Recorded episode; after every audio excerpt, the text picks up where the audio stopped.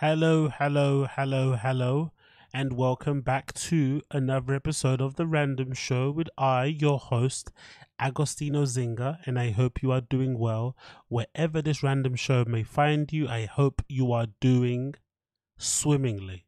How am I? All good, all things considered. I cannot lie. All good, all things considered. This is a random little flash one. I should have done this a bit earlier, but you know, I've been busy with loads of things. But I thought I'd quickly jump on here and get some things off my chest. And obviously, obviously, provide you guys with some of the news that you know me well for. For those of you that are going to be joining later on in the chat, make sure that you are smashing the like button down below. That'd be greatly appreciated.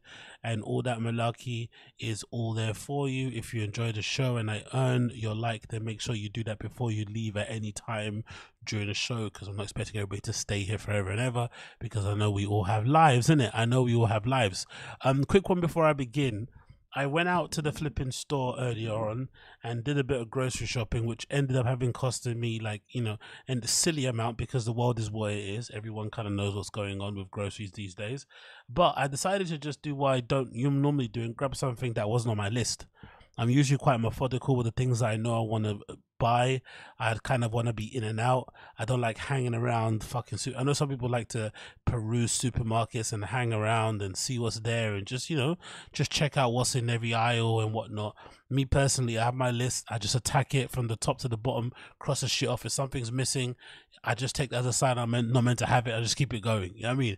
I don't even try to look for alternatives sometimes. If the what thing that I actually want isn't there, I just you know skip and just continue on. Well, today was a bit of a freak event because I just grabbed something spontaneously, right? That kind of called out to me. I was walking down the, I think the cheese aisle or something, and I saw mm. this lovely little bottle of fermented beetroot juice, right? You see this? fermented beetroot juice. I saw this on the shelf. I thought, you know what, this looks really good. I don't know why, but I wanted something refreshing, wanted something semi healthy, and I thought, you know what, this will be something I could just drink on the way home after a good, you know, um, supermarket sweep. As most of you will know, going to the supermarket can be very stressful, very hard on your joints, and can, you know, break your back. So sometimes giving yourself a little refresher and a little treat at the end is a nice way to cap off you kind of traversing through those kind of hellish aisles to grab your groceries. I bought the flipping beetroot juice. I came home, forgot to drink on the way back because it was fucking raining, so I just rushed back home. Then I tried to pop it open to drink, and when I gulped it, I was shocked to discover that it's actually beetroot juice. it's like it's actually fermented beetroot juice, you know? I was shocked to discover that what it actually says on the label is what it actually is. It's actually fermented beetroot juice. So it wasn't what I thought it was. I thought it'd be some like sugary beetroot juice type of thing, but it's actually just beetroot been fermented into a juice, right? So it tastes kind of gnarly. So now I'm not really drinking it, but I'm also thinking what I can do with it. And I'm probably gonna just chuck it in a shake when I make one of my green juices.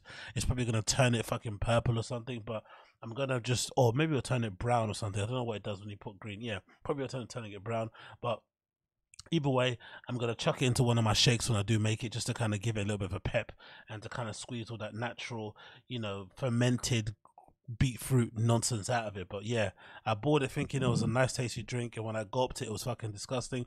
Or maybe, maybe I'm meant to actually drink this. This is what it is. Maybe it's so disgusting because it's actual beetroot juice and it's not been touched with any sugars. Because if I read on the side, even though it's fucking in Polish, I think. Is it Polish? Yeah, it's a Polish specialities. Even though it's a Polish beverage, it does say here on the label 100% natural nego. Ooh, that sounds a bit racist, isn't it? Right? It says natural in Polish is natural nego.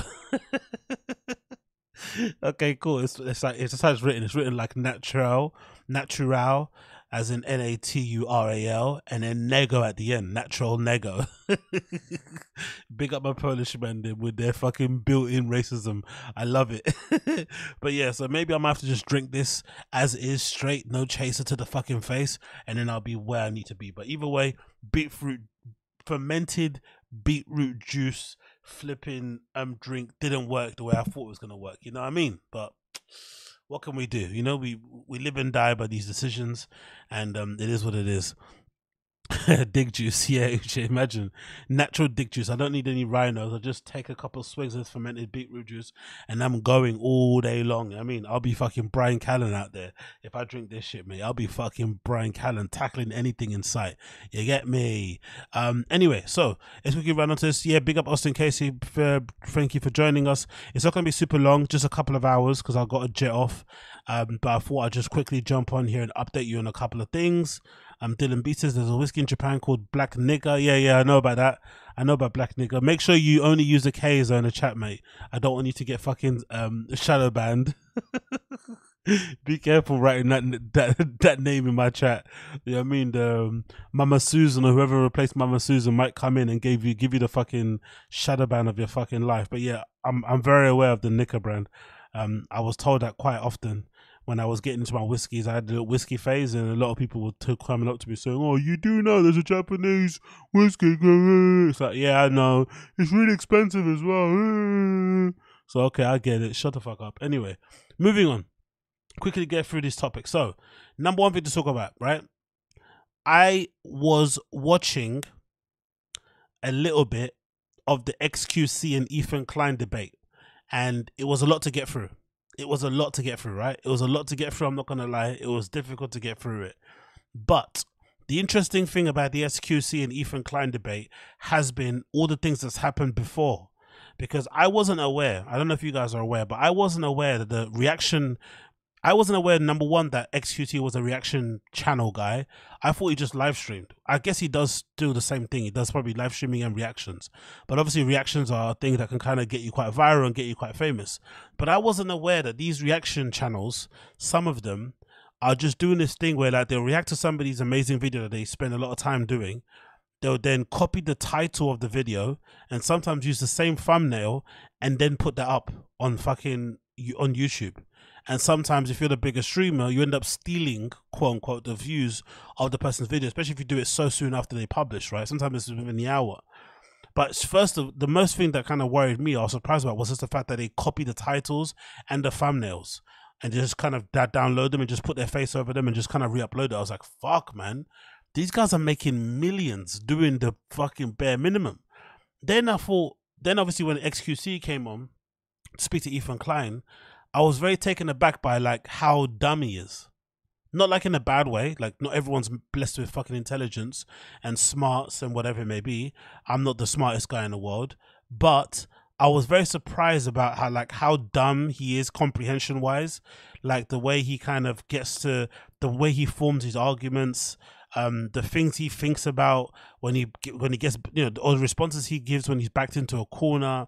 Um, it was just very startling to see. I was like, fuck, dude, like you're one you're meant to be one of the top dudes in this space and you're legitimately like dumb dumb.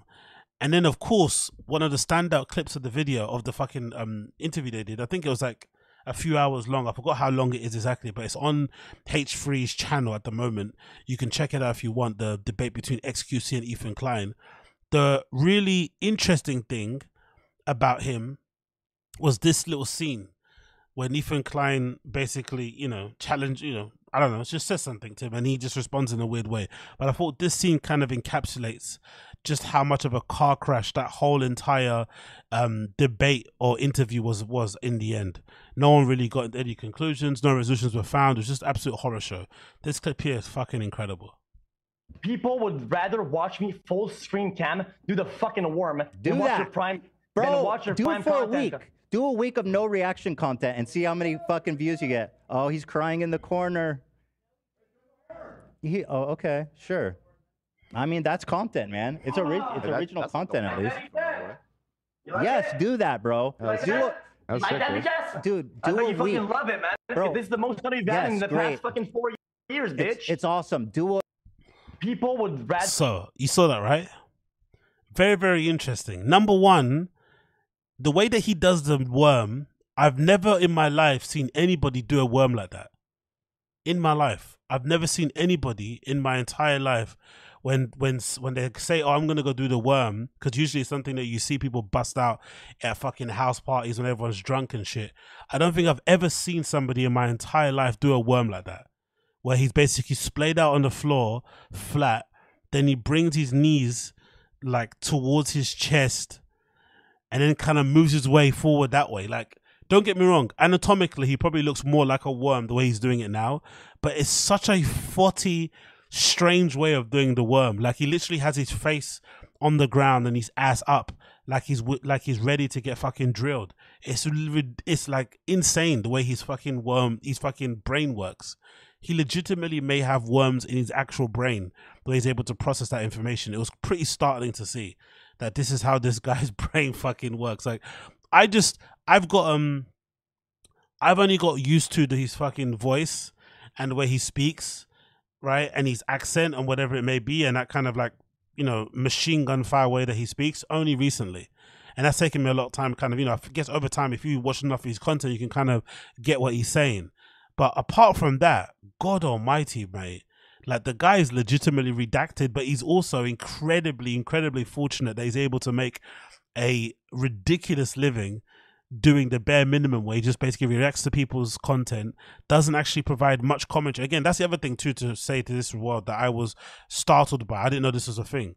These guys take pride in the fact that they don't actually add much commentary to their to their reactions. Sometimes you'll stand up mid commentary and go to the toilet for like 10 minutes and then come back as the video is still playing. And then that'll be uploaded as a fucking thing without any of the clips taken out. And I was watching it thinking to myself, fuck, man, this is now I kind of understand why people get annoyed at like some people when, you know, people like this, you know, then start arguing about hard work and about how hard they work and how hard their life is and all this malarkey when it's like the average person will probably never ever get the opportunity to make what XQC makes streaming. Cool, that's all well and good. But it's the fact that he doesn't recognize how lucky he is and isn't, you know, out here kind of and it's kind of out here maybe maybe shoving in people's faces the fact that he doesn't does the bare minimum and is okay with it. Because at the end of the day his fans are the ones that are maybe more to blame than him because he's just providing the content and if they want to watch it they want to watch it.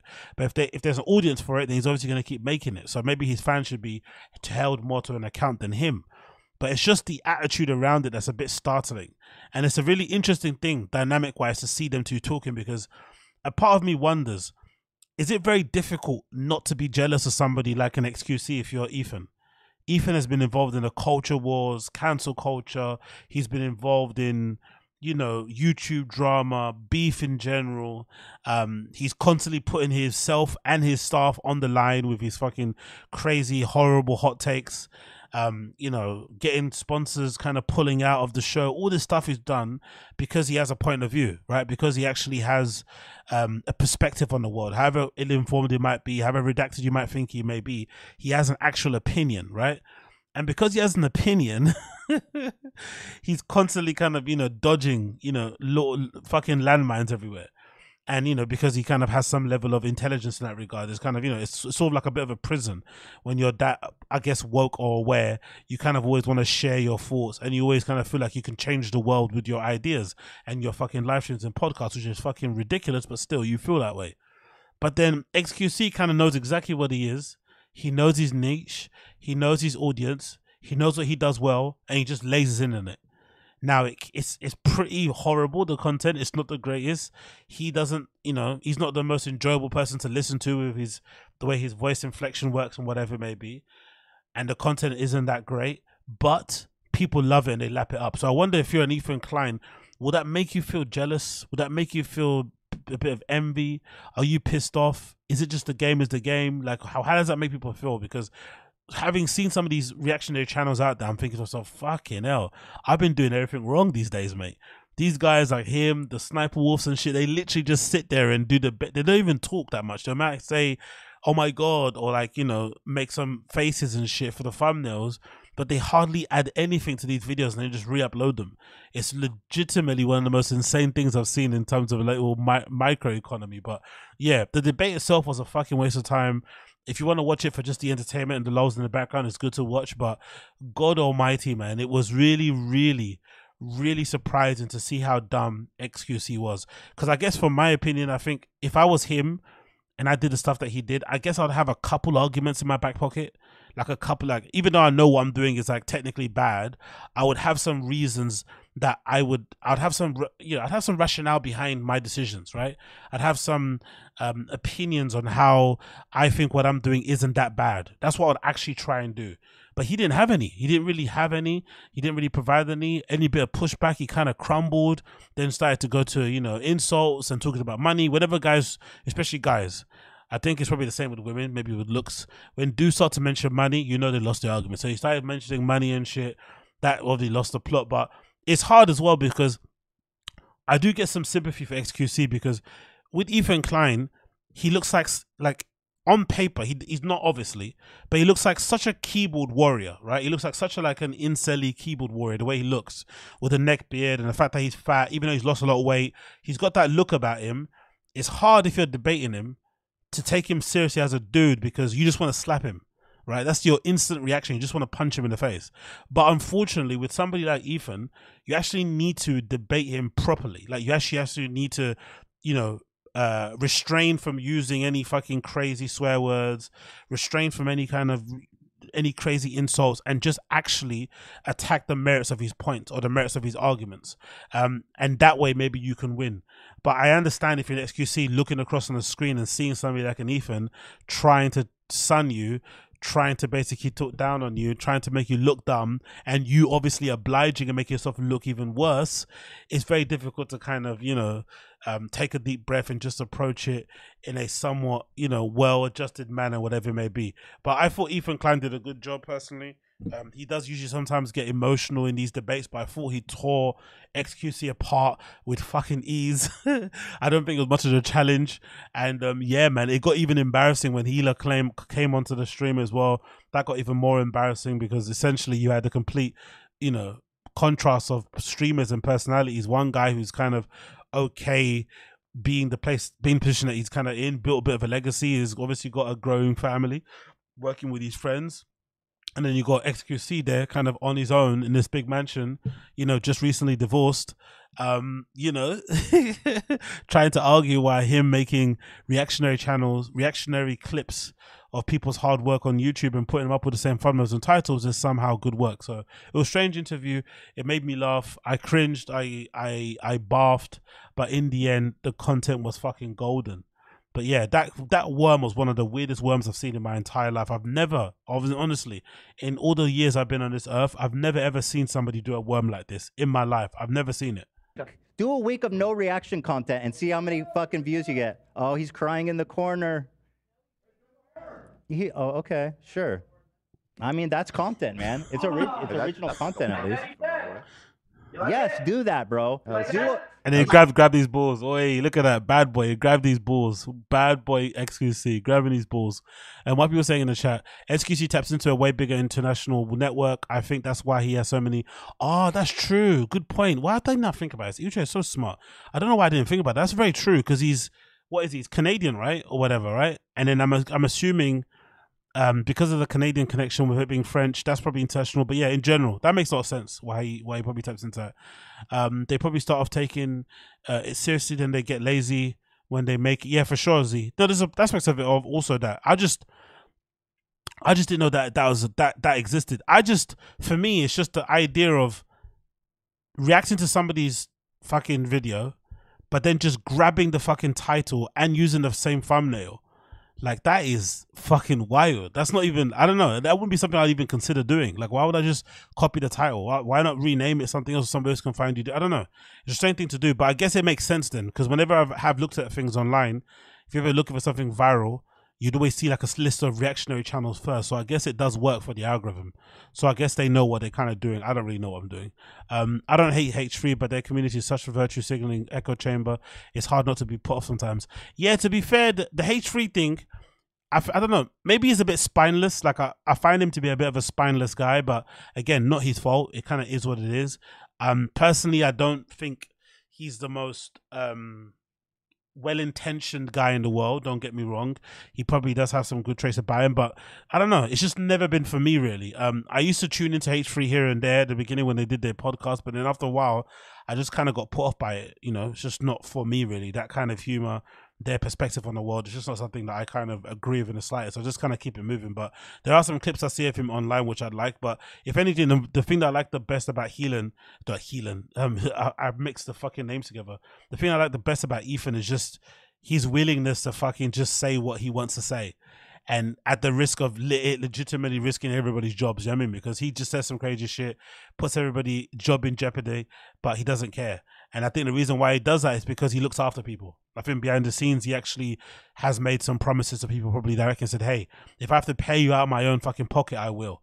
Don't worry about the sponsors type of thing. So I think that is commendable that he does that, to be fair. And it makes for a funner show because it's a roller coaster. You don't know what's going to go on. Do you know what I mean? Um, Anyway, um, let's continue now. Let's go here and say this. Next thing to say, oh, um, brother, man, brother, brother, brother, brother, brother. Really, is that true? Teju said all these employees are over 100k salary. That's really good then. I guess I keep saying, is it true? I'm shocked because obviously, you know, LA, London, but I'm assuming 100k, it, although it's a lot, might not be a lot in LA, right? Maybe that's probably the re- reason why. So maybe 100k is a good starting base because it gives everybody opportunity to kind of you know get some, you know, have a good quality of life. But I guess 100,000 probably isn't the same 100,000 that it'd be in the UK. Because if I was on 100,000 pounds here in the UK, I'd be balling. I'd I'd be balling. I'd have a separate studio and all sorts of stuff. Do you know what I mean? And there'll be and there'll be money left over to fucking look after fucking uh like a Doberman. or a chihuahua. but yeah, anyway, let's continue. Um, brother, man, they gave my boy Tory Lanez 10 years, man. They gave my boy Tory a 10 stack. A fucking 10 stack. I'm pretty shocked, I'm not gonna lie.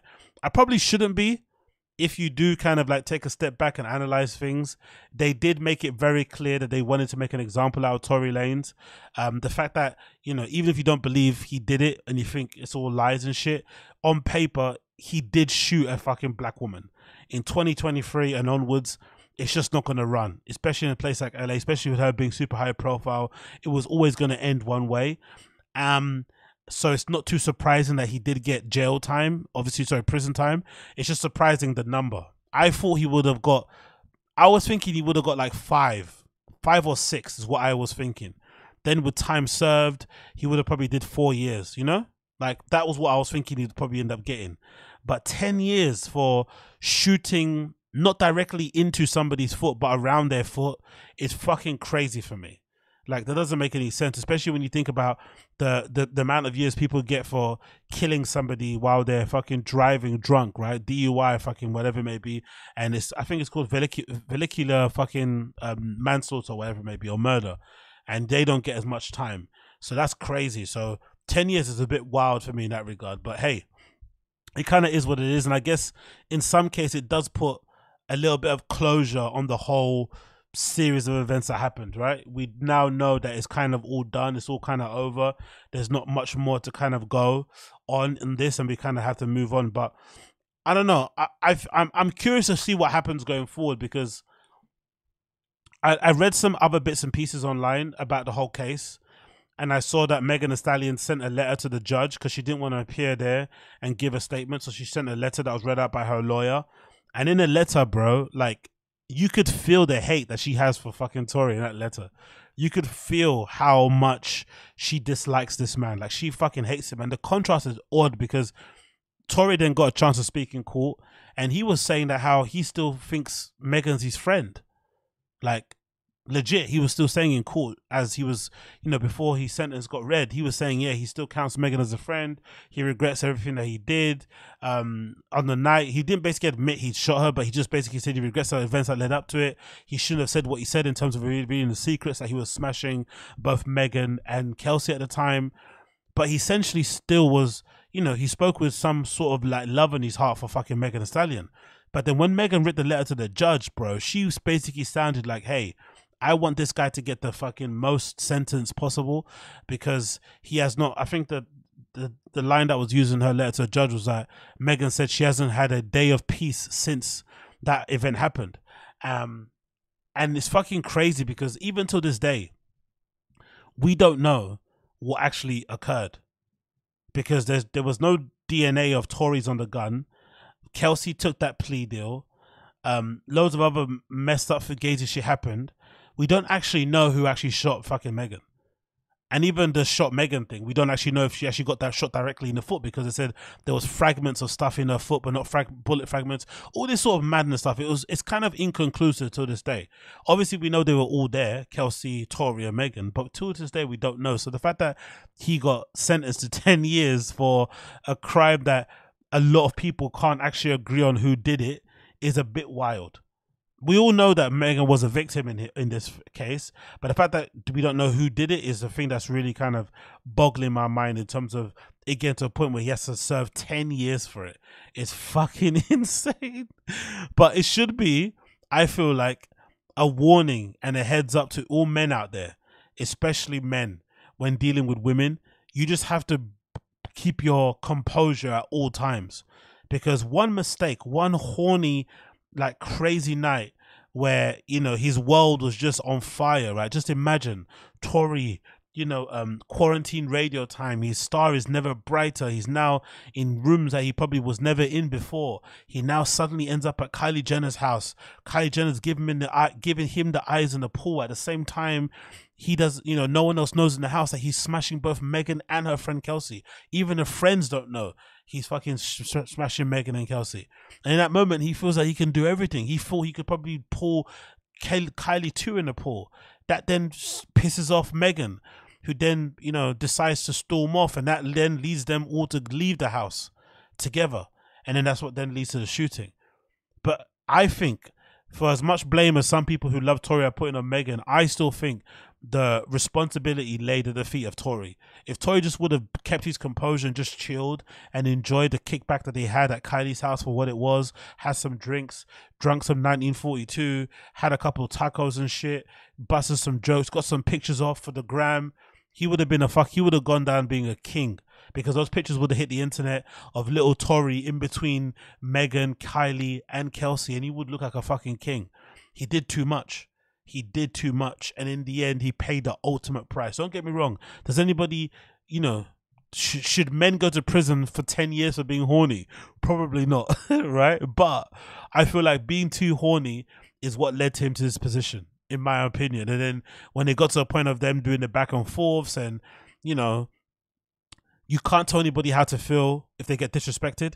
So I feel like Megan felt like Tory was antagonizing online, even though I think they were both as bad as each other. They were both kind of going back and forth on social media because no, you know, no one wants to be looked at as a fucking woman shooter, right? That no one wants to do that in, in, in any way, shape, or form, especially a dude.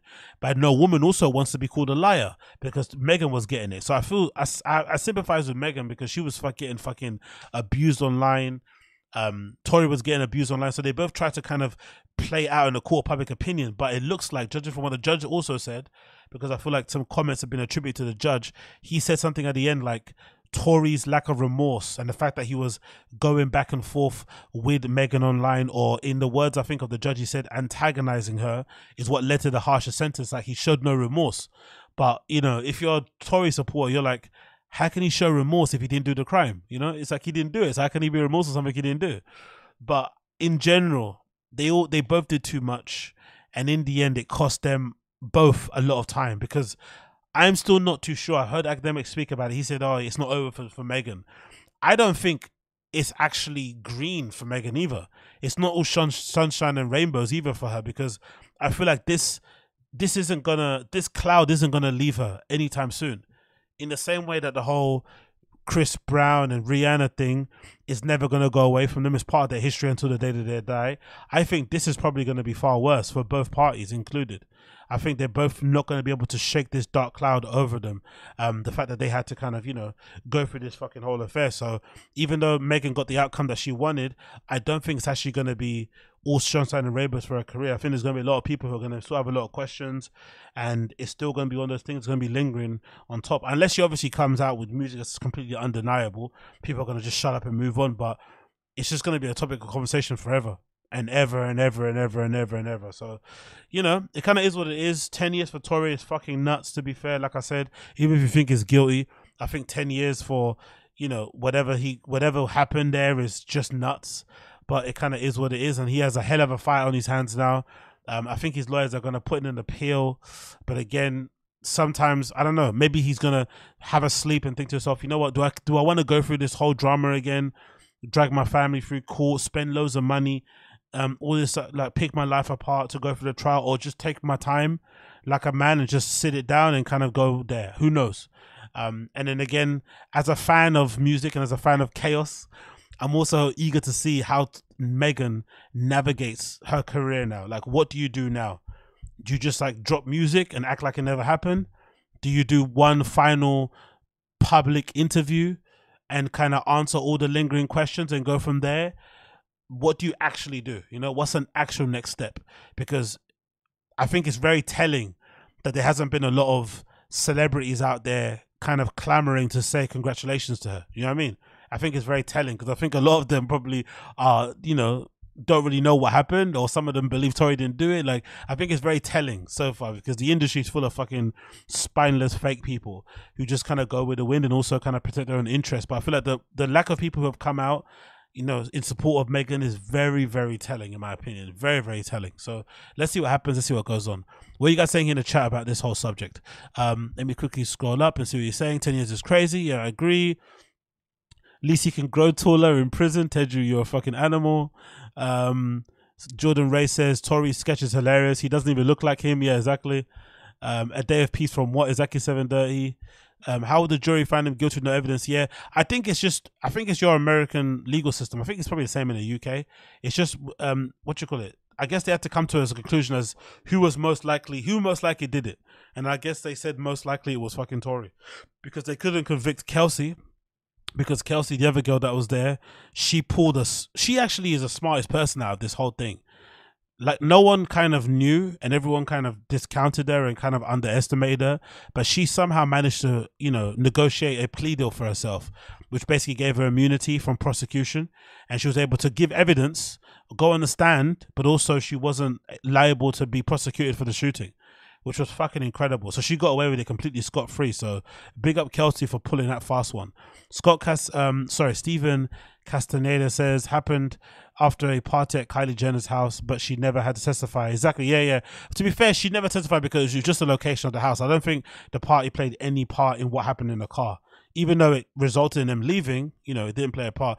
The funny story about that Kylie thing, if you don't know, the actual, the kind of on the ground gossip, if you guys don't know, is that what happened is that obviously, as I mentioned before, the part of the story of um, Kylie giving Tory some flirtatious looks in, in the pool, but the story is basically something along the lines of um, who invited who.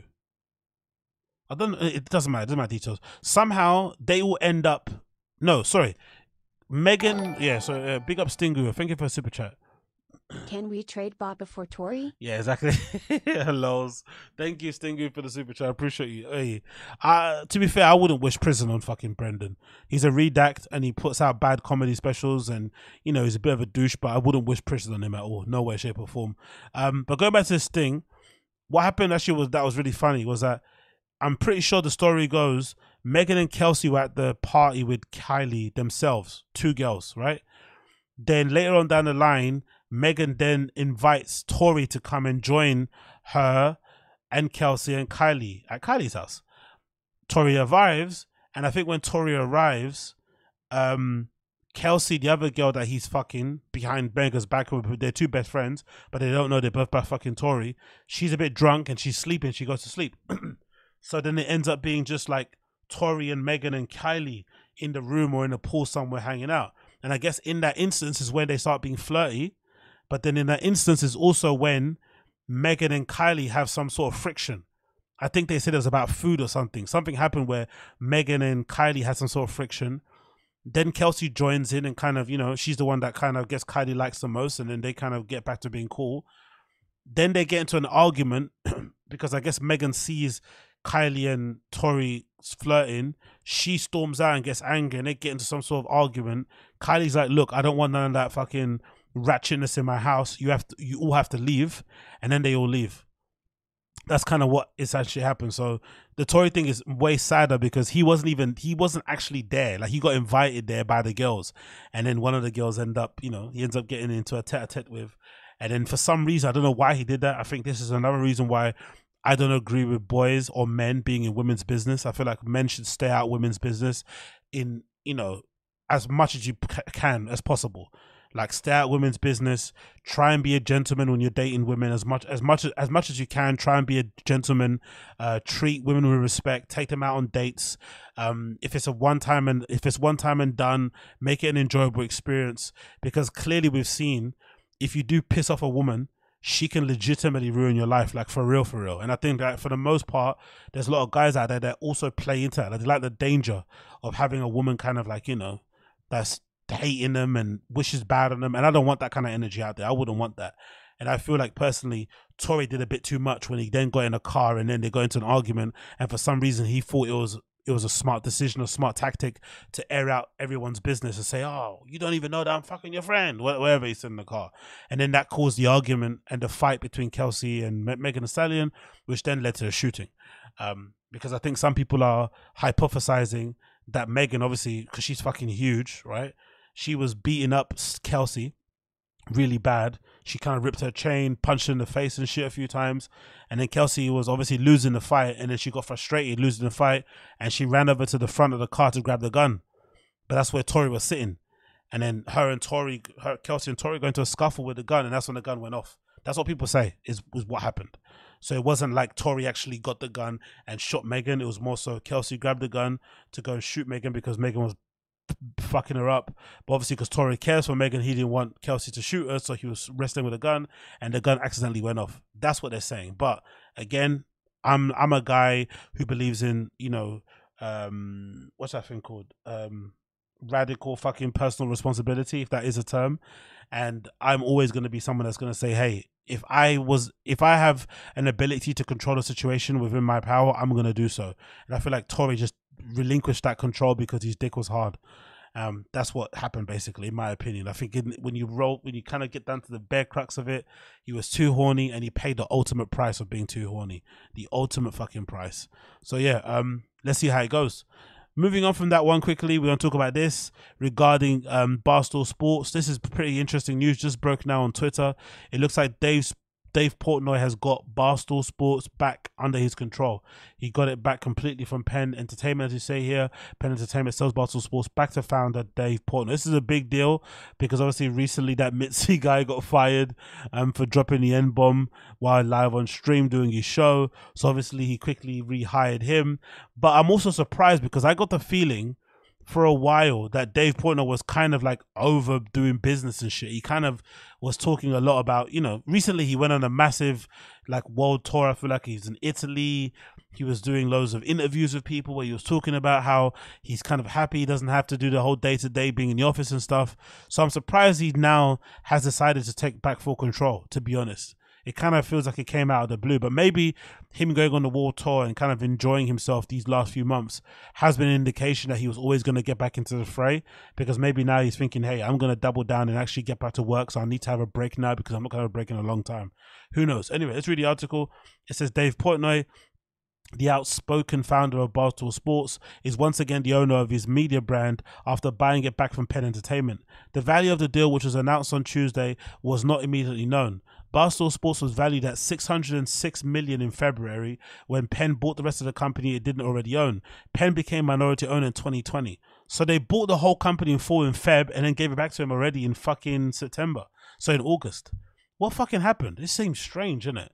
Um, Portnoy, who founded Barstool Sports in 2003, said in a post on Tuesday that Penn and Barstool had gone their separate ways, and Penn said the the the the deinvesture was a completed in exchange for a non-compete and other restrictive covenants. So basically, he didn't have to pay any money. Basically, it looks like just a clause of a non-compete and other restrictive covenants. Call Penn sold Barstool Sports at a time that he announced an online sports deal with Disney, um, owned by ESPN. Oh, this might be the reason then that that disclosure sent Penn shares up more than fifty percent. So maybe Penn were signing this. Yeah, that makes more sense. Penn sold Barstool Sports same time they announced the deal. Yeah, that makes more sense. That's probably why they sold it. This deal they're doing with Disney. That disclosure center, the Penn will have the right to fifty percent of the gross proceeds of the uh, in the event Portnoy sells or monetizes Barstool, the release said. And I guess that's probably why he said in the in the press release or in the emergency press thing he did that he's never going to sell Barstool Sports now. Now that he owns it, it's in his control. He's never ever going to sell it. And if it does need to, you know, if he does pass when he passes away, he's going to give it to one of the other guys that founded Barstool Sports with him or one of the early guys. But he's never going to sell it. So interested to see how it goes on. I'm interested to see what happens going forward. Um, is he going to double down with the podcasting content? Are they going to double down more on just do sports? Are they going to branch out to other fields? Like, I'm eager to see what happens going forward now with Barstool Sports. Um, but yeah, cool to see Dave Portnoy back in control of the company 100%. Um, so let's see what they do from now on going forward. Uh, moving on from that, let's get into all the Brendan shit because I can't stay too too long. Let's get into Brendan shit. Um, what are you guys saying in the chat here? Um, Ucha saying if Kelsey had immunity, couldn't she have said she did it and not gone in trouble? And what was Corey's? And that was Corey off the hook. Yeah, I think some people were saying that Ucha. I think that's why some people who are Tory fans, because I follow, I follow everybody on social, especially on Twitter. I love to do that to kind of get both sides of the story. But I think a lot of the Tory fan base are saying the same thing. Like she could have got because I think, if I'm not mistaken, Kelsey was pregnant at the time. No, pre- was pregnant at the time the whole trial was going on. So you can understand her being a new mum. She didn't want to go to prison, right? I understand that. So she did what she had to do to protect her family. I think everyone would kind of do that. Cool. But I think some people are arguing that she could have done that, but also still exonerated Tory at some respect or helped him out, and she didn't. I think she gave the, she gave Tory's camp the impression that she was going to do it. I don't think anybody knew she had immunity, and then when she got in the stand, she kind of pulled a bit of a, a, a bit of a Uno, do you know what I mean? A bit of a reverse Uno, sorry. And then everyone was kind of shocked when it happened. So, um, you know, in that respect, she was kind of smart, but I guess it kind of is what it is, isn't it? I still put responsibility on Tory, man. If you just would have chilled out, had a glass of water, I know, you know, I can I can understand as a dude how fucking incredible that experience must have been, knowing in the back of your head that you're smashing both of these women, right? What Megan, one of the most desirable women in hip hop. Kelsey, she was a close second because she was always hanging around Megan at the time. They were kind of known, you know, around fucking social media wearing the same fucking, you know, style bikini and shit and looking fabulous on IG. Then turning up to Kylie's and she's giving you the fucking fuck me eyes. I can understand how most guys would kind of shake at the knees at that. But I just think you have to kind of you know judge your risks accordingly. There was just too many landmines. He was he was never going to be in a position where he was going to fuck Kylie anyway, especially that night because you know there was just too many people to kind of navigate against, right? Like Kelsey and you know and fucking Megan are there. They both like you. It was just hard to fucking figure it out. So he should have abandoned the fucking mission and just sat back and relaxed, had a drink, had some good times, whatever, smoked, did some Xanax, whatever they fucking do in those rich houses. He didn't need to try so hard. And I think him trying to make it happen, setting off fucking Megan, them having an argument, then the blow up in the car it just was all avoidable in my opinion. But you know, maybe I'm being a little bit too fucking simpy about it. I don't know. Let's move on from that one. Let's talk about this. Um, so going on to the fucking Brendan shit. Brendan was recently on Joe Rogan Experience um for the Fight Companion. Um, for the UFC fight night that happened over the this past weekend, and obviously watching some of the boxing between Jake Paul and fucking Nate Diaz, and it was an interesting fight companion to watch because the first thing that kind of struck you watching it was Brendan was definitely looking for Joe's approval more than usual, which for me is more evidence that they don't talk as often. Because I feel like if you go to some of his earlier episodes where he was really like, you know, friendly with Joe and Joe was still in LA, you could tell they spoke often because sometimes they wouldn't have anything to talk about or just Brendan was just really relaxed. Whenever he goes on Rogan these days, he's it feels like he's kind of performing like he's trying to remind rogan hey we're friends right? Hey remember i can make you laugh. Hey remember this thing i know about you. Hey remember this thing we did before? Like he's kind of doing that thing where he's sort of trying to remind joe that they're friends that they're cool that he's funny that he likes him. It was just a strange in, interaction to see. And i guess because i'm a little bit detached from both of these guys I just watch them for the content i'm not really you know as much as i love rogan i'm not kind of in love with the guy. I could just view it as like two adults, two middle aged, you know, or two guys that got kids and shit. And the power dynamic is strange. Like I've always said, is like as much as people kind of rag on Rogan, like it must be so odd to be like just a dude that does a podcast, but then have all these guys around you who legitimately like worship you. Like they look at you like you're a fucking god. It must be such an odd dynamic to kind of navigate through day to day because even your friends, like Brendan is somebody that I would think is, you know, Rogan's friend. And even he does the whole like Joe Rogan, like me, like me, please, Rogan, like me, please, Rogan, dance. So it must be odd for Rogan to kind of just, you know, navigate that because even your friends are acting weird. It's just a bizarre thing. Anyway, let's move on. So, this particular video is fucking hilarious. Take it for the find the kid subreddit because it immediately kind of for me is another example as to why some people don't like Brendan. And I just can't for the life of me understand why this man can't figure out these sort of things and just kind of nip him in the bud because it's so bizarre because he doesn't do this. He kind of does this depending on who he's speaking to and depending on who he's sitting next to as well. This type of attitude. But essentially, um, Eddie Bravo starts talking about stand up and then Brendan gives Rogan some kind of look like, oh, here he goes, like rolling his eyes as if he's some, you know, like three decade long veteran in fucking stand up comedy and something. It's fucking obscene because you'd imagine, most likely, I haven't seen Eddie Bravo stand up, but I don't think, I wouldn't imagine it's good, but I still wouldn't, I would go as far as saying Brendan and Eddie Bravo's comedy is probably at the same level. Or they've probably been doing it around the same amount of time. So for Rogan, for Brendan to give Rogan the fucking look at this guy eyes is really, really disrespectful in some respects, especially considering that Eddie Bravo's older than him. Yeah, you know I mean, it's just a weird thing that he did there. I didn't really understand why he would do it to somebody that you also account to be as a friend. Let me play the clip. Up in there? Ha- have you ever I feel um, good. not smoked weed all day and then right when you get introduced to go on stage, take a hit of a pen and walk on stage? That's your first high as you walk on stage. You ever done that? I've gotten on stage high every way conceivably possible. But you know what I'm talking about? Yeah. Like, yeah, I've done as you, that. dude, to me, that's the That's fucking the move. formula. That's the formula. Oh my, for me. That, I, I, once I figured that, because at first I would smoke weed like all day and then go on stage and I would forget my bits. And then I go, you know what? I can't smoke weed anymore on stage. So then I go, I'm not going to smoke weed. I'm going to go on stage, no, not high. And then I would remember everything and I would Like, let's play it one more time. Like, look at his eyes. Why do you? Why would you do that to somebody like an Eddie Bravo? Like, especially someone that's meant to be your friend. Especially considering that you're not a fucking, you know, a, a veteran comic yourself. Like, why are you giving the guy the eyes? Like, oh, look at this guy type of eyes. Like, why? Especially to Rogan, to Rogan to join you, but obviously he's not. And this happened quite often in the fucking pod. Brendan would give Rogan the eyes, like clearly maybe intimating that maybe in the past they would have laughed about this sort of stuff inside jokes, but Rogan's not kind of biting. He's not really with it. So clearly he's not on that kind of time. But let me play one more time. Ha- have you, you ever I feel um, good. not smoked weed all day and then right when you get introduced to go take a hit of a pen and walk on stage? That's your first high as you walk on stage. You ever done that? I've gotten on stage high every way conceivably possible. But you know what I'm talking about? Yeah, Like, yeah, a- I've done as you, that. dude, to me, that's the That's fucking move. formula. That's the formula. Oh my, for me. That, Yeah. I, I, once I figured that, because at first I would smoke weed like all day and then go on stage and I would forget my bits. And then I go, you know what? I can't smoke weed anymore on stage. So then I go, I'm not going to smoke weed. I'm going to go on stage.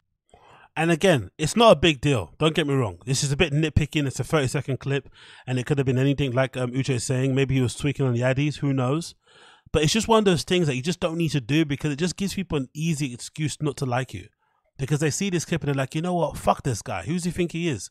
It's that kind of energy. You don't need to be putting that kind of energy out there if you're Brendan for free. You know, have people not liking you because of your fucking jokes and shit, or because you're not funny, or because of your dumb opinions.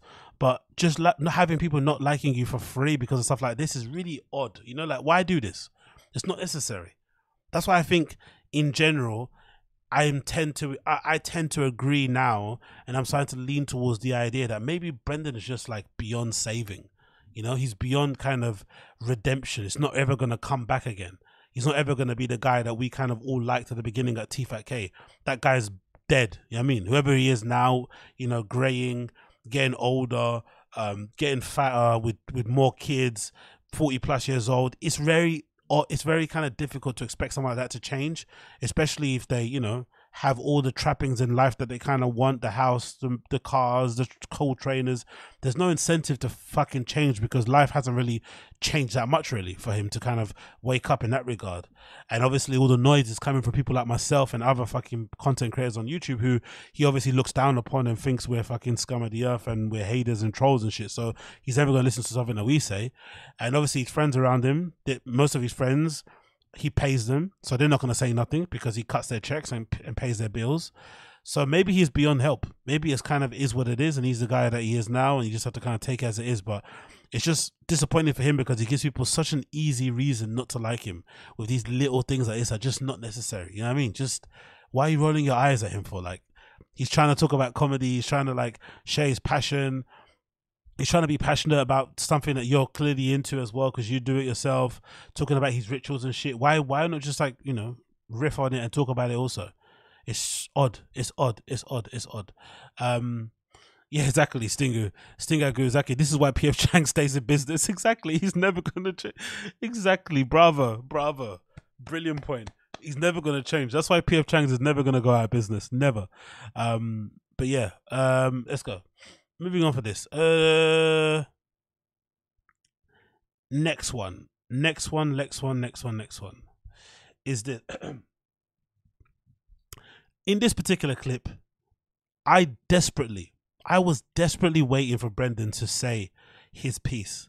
When Eddie Bravo basically starts to give Brendan and Joe their flowers and starts to, you know, kind of give them praise for their vast knowledge of combat sports I really wanted Brendan to answer Eddie Bravo's question about how do they find time to watch everything. A part of me feels like, again, maybe I'm reading too much into it because I'm a fucking redact, but a part of me thinks Eddie Bravo isn't as dumb as he makes out to be. He kind of plays into it. He wants people to think he's crazy and dumb, but he's clearly not. I feel like this question, he was kind of taking the piss out of both of these guys. He was basically saying, without saying, you guys pretend like you watch everything, but you don't you just watch the main events here and there, but you act like you watch all the fucking combat sports, but you don't, type of thing. That's the impression I kind of got from it. It wasn't as sincere of a question as he's trying to make it seem as. But Joe answered it pretty sincerely. But I was desperately waiting for Brendan to answer and to kind of give his breakdown of what he does in a day and how he watches things. Because one thing we know for certain, Brendan doesn't do nothing. He doesn't, all he watches online, all he watches in terms of fight tape, I think, in my opinion, just my humble opinion, is the stuff he sees on Twitter.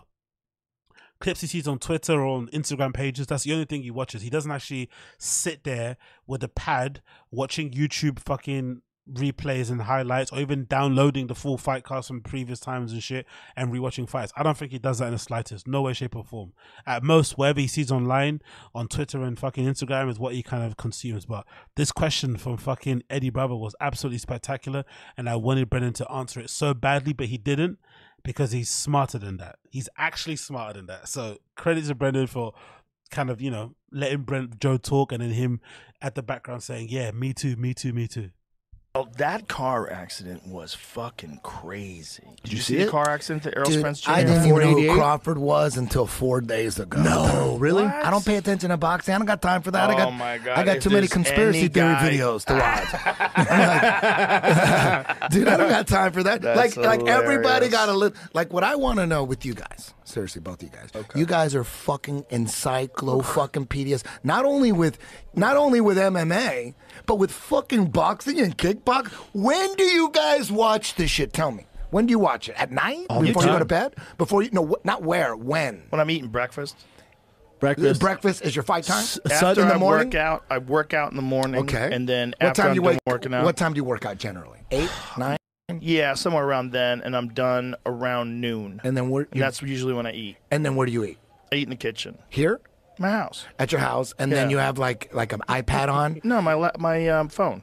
So I watch when, when you fights. eat breakfast, you want to watch fights. Yes. Okay, Or that's- I watch pool matches, or I watch muscle car videos. Yeah, whatever you Whoa. But this is the whole idea. Whoa. Keep it stupid. Yeah. Totally. I, Yeah. Total distraction. Yeah, Total. I'm just I- like- looking for the art form in the boxing and Yeah. in pool. I'm looking at how they get out the patterns and muscle cars. I'm like, ooh. So at night when you go to sleep, you, you, you don't you don't use that for like kickboxing or boxing. At? No, very Never. rarely. What do you do at night?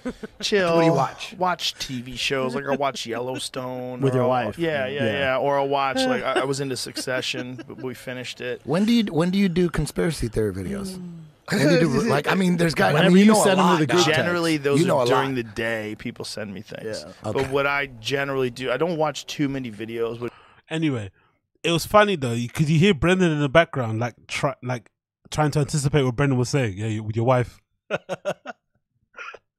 yeah, that's like, yeah, with your wife. Can I be your wife, please? Joe looks at him like, nigga, chill, man. Let me answer.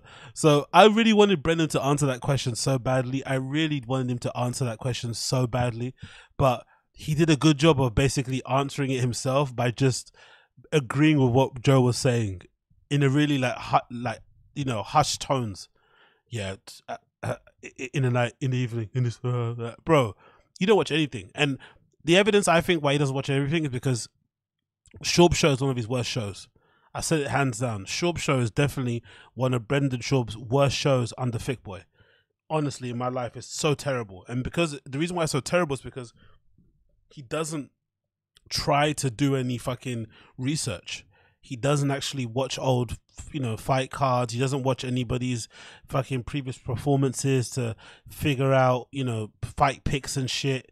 Like zero. He does absolutely zero, as he would say, right? Zero research. And I think that is what Lisa's show being terrible because he just shows up and just reads shit on Wikipedia and MMA websites and shit and kind of keeps it moving. So it's incredibly low effort.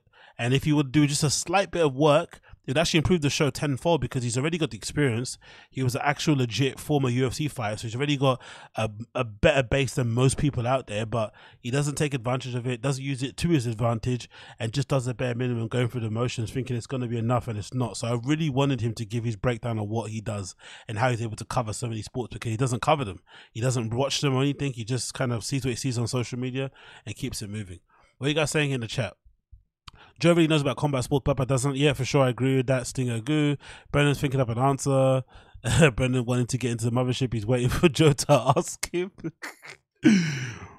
I believe that thing that somebody said. Who said it? Somebody said a thing in the Find a Kid subreddit. Somebody that sounded like they knew what they were talking about and they were maybe in the know. Maybe somebody that works in a comedy mothership and they're being kind of covert. They basically said that Brendan did ask Joe if he could perform there, but Joe basically said he's not good enough. He basically just kind of was honest and said, "Hey, you're not currently at the level yet where you should be performing here." And then also, I think he then palmed off Brendan to um to the guy Adam Eget they that he um took from the comedy store to join him at the comedy mothership. Who's handling all the bookings and shit. So that's what the guy i remember saying on firing the kid. I'm pretty sure he said like rogan told brendan you're not good enough to play. And then he also said hey when you are good enough you can come but then when you do come back you know talk to Adam Eget basically. I don't do the bookings. So i think that is actually true. So i think brendan knows that why he doesn't play there. He knows. He's not unaware which i think is what makes the relationship even more awkward because they've clearly had a conversation where Rogan's told him, "Hey, you're not funny," basically, you know, like, which is fucking brutal. Um, I'm probably one of the only people that will probably say this now. I kind of sympathize with Brendan's delusion of maybe he feels like he's entitled to play at Rogan's club because when Rogan was living in LA, Rogan had no problem having Brendan on his Joe Rogan and Friends lineups when he did him at a comedy store. And I don't personally think Brendan has got any worse since then. He's just the same. I don't think he's improved or he's got like or he's got worse. Honestly, I think he's just plateau. He's just he's never gonna be more funny than he is now. It just is what it is. You just can't. Some people just can't. You know, one day wake up and try and be funny in their mid thirties. Just very difficult. So I think wherever he's at now is just where he's always gonna be at forever.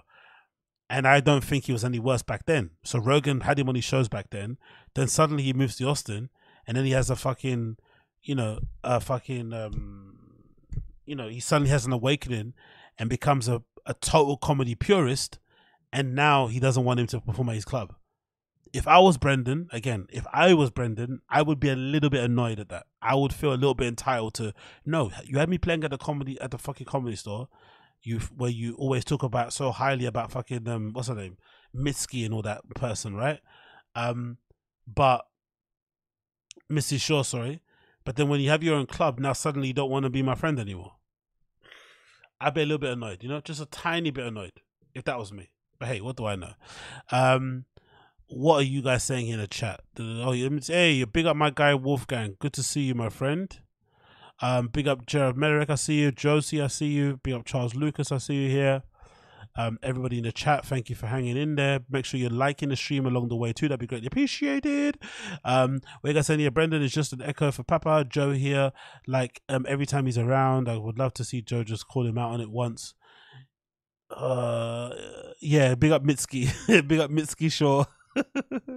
big up the legendary singer Mitski Shaw. She's gonna be at Primavera next year, mate. They're gonna fucking dig up a Nah, I can't say that, can I? That's a bit mad. But anyway, let's move. Um, let's move. Uh, this is another clip as well that I find fucking incredible. Incredible, incredible, incredible, incredible, incredible. Incredible, incredible, incredible, incredible.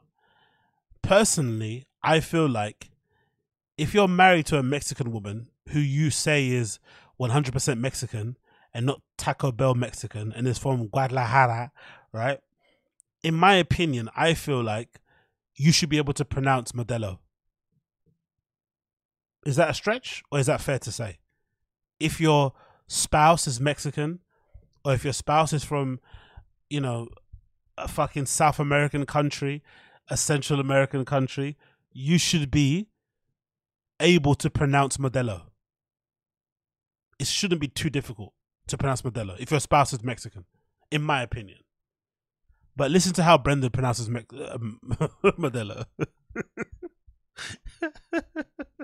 uh, they had the, you know, you order the alcohol on the list, and it was like, you know, uh, Modelo, eighteen dollars. You know, Yeah. Coors, eighteen dollars. Bud Light, 14 cents. Dude, eight bucks, eight bucks, and they, it, it, it's Modella.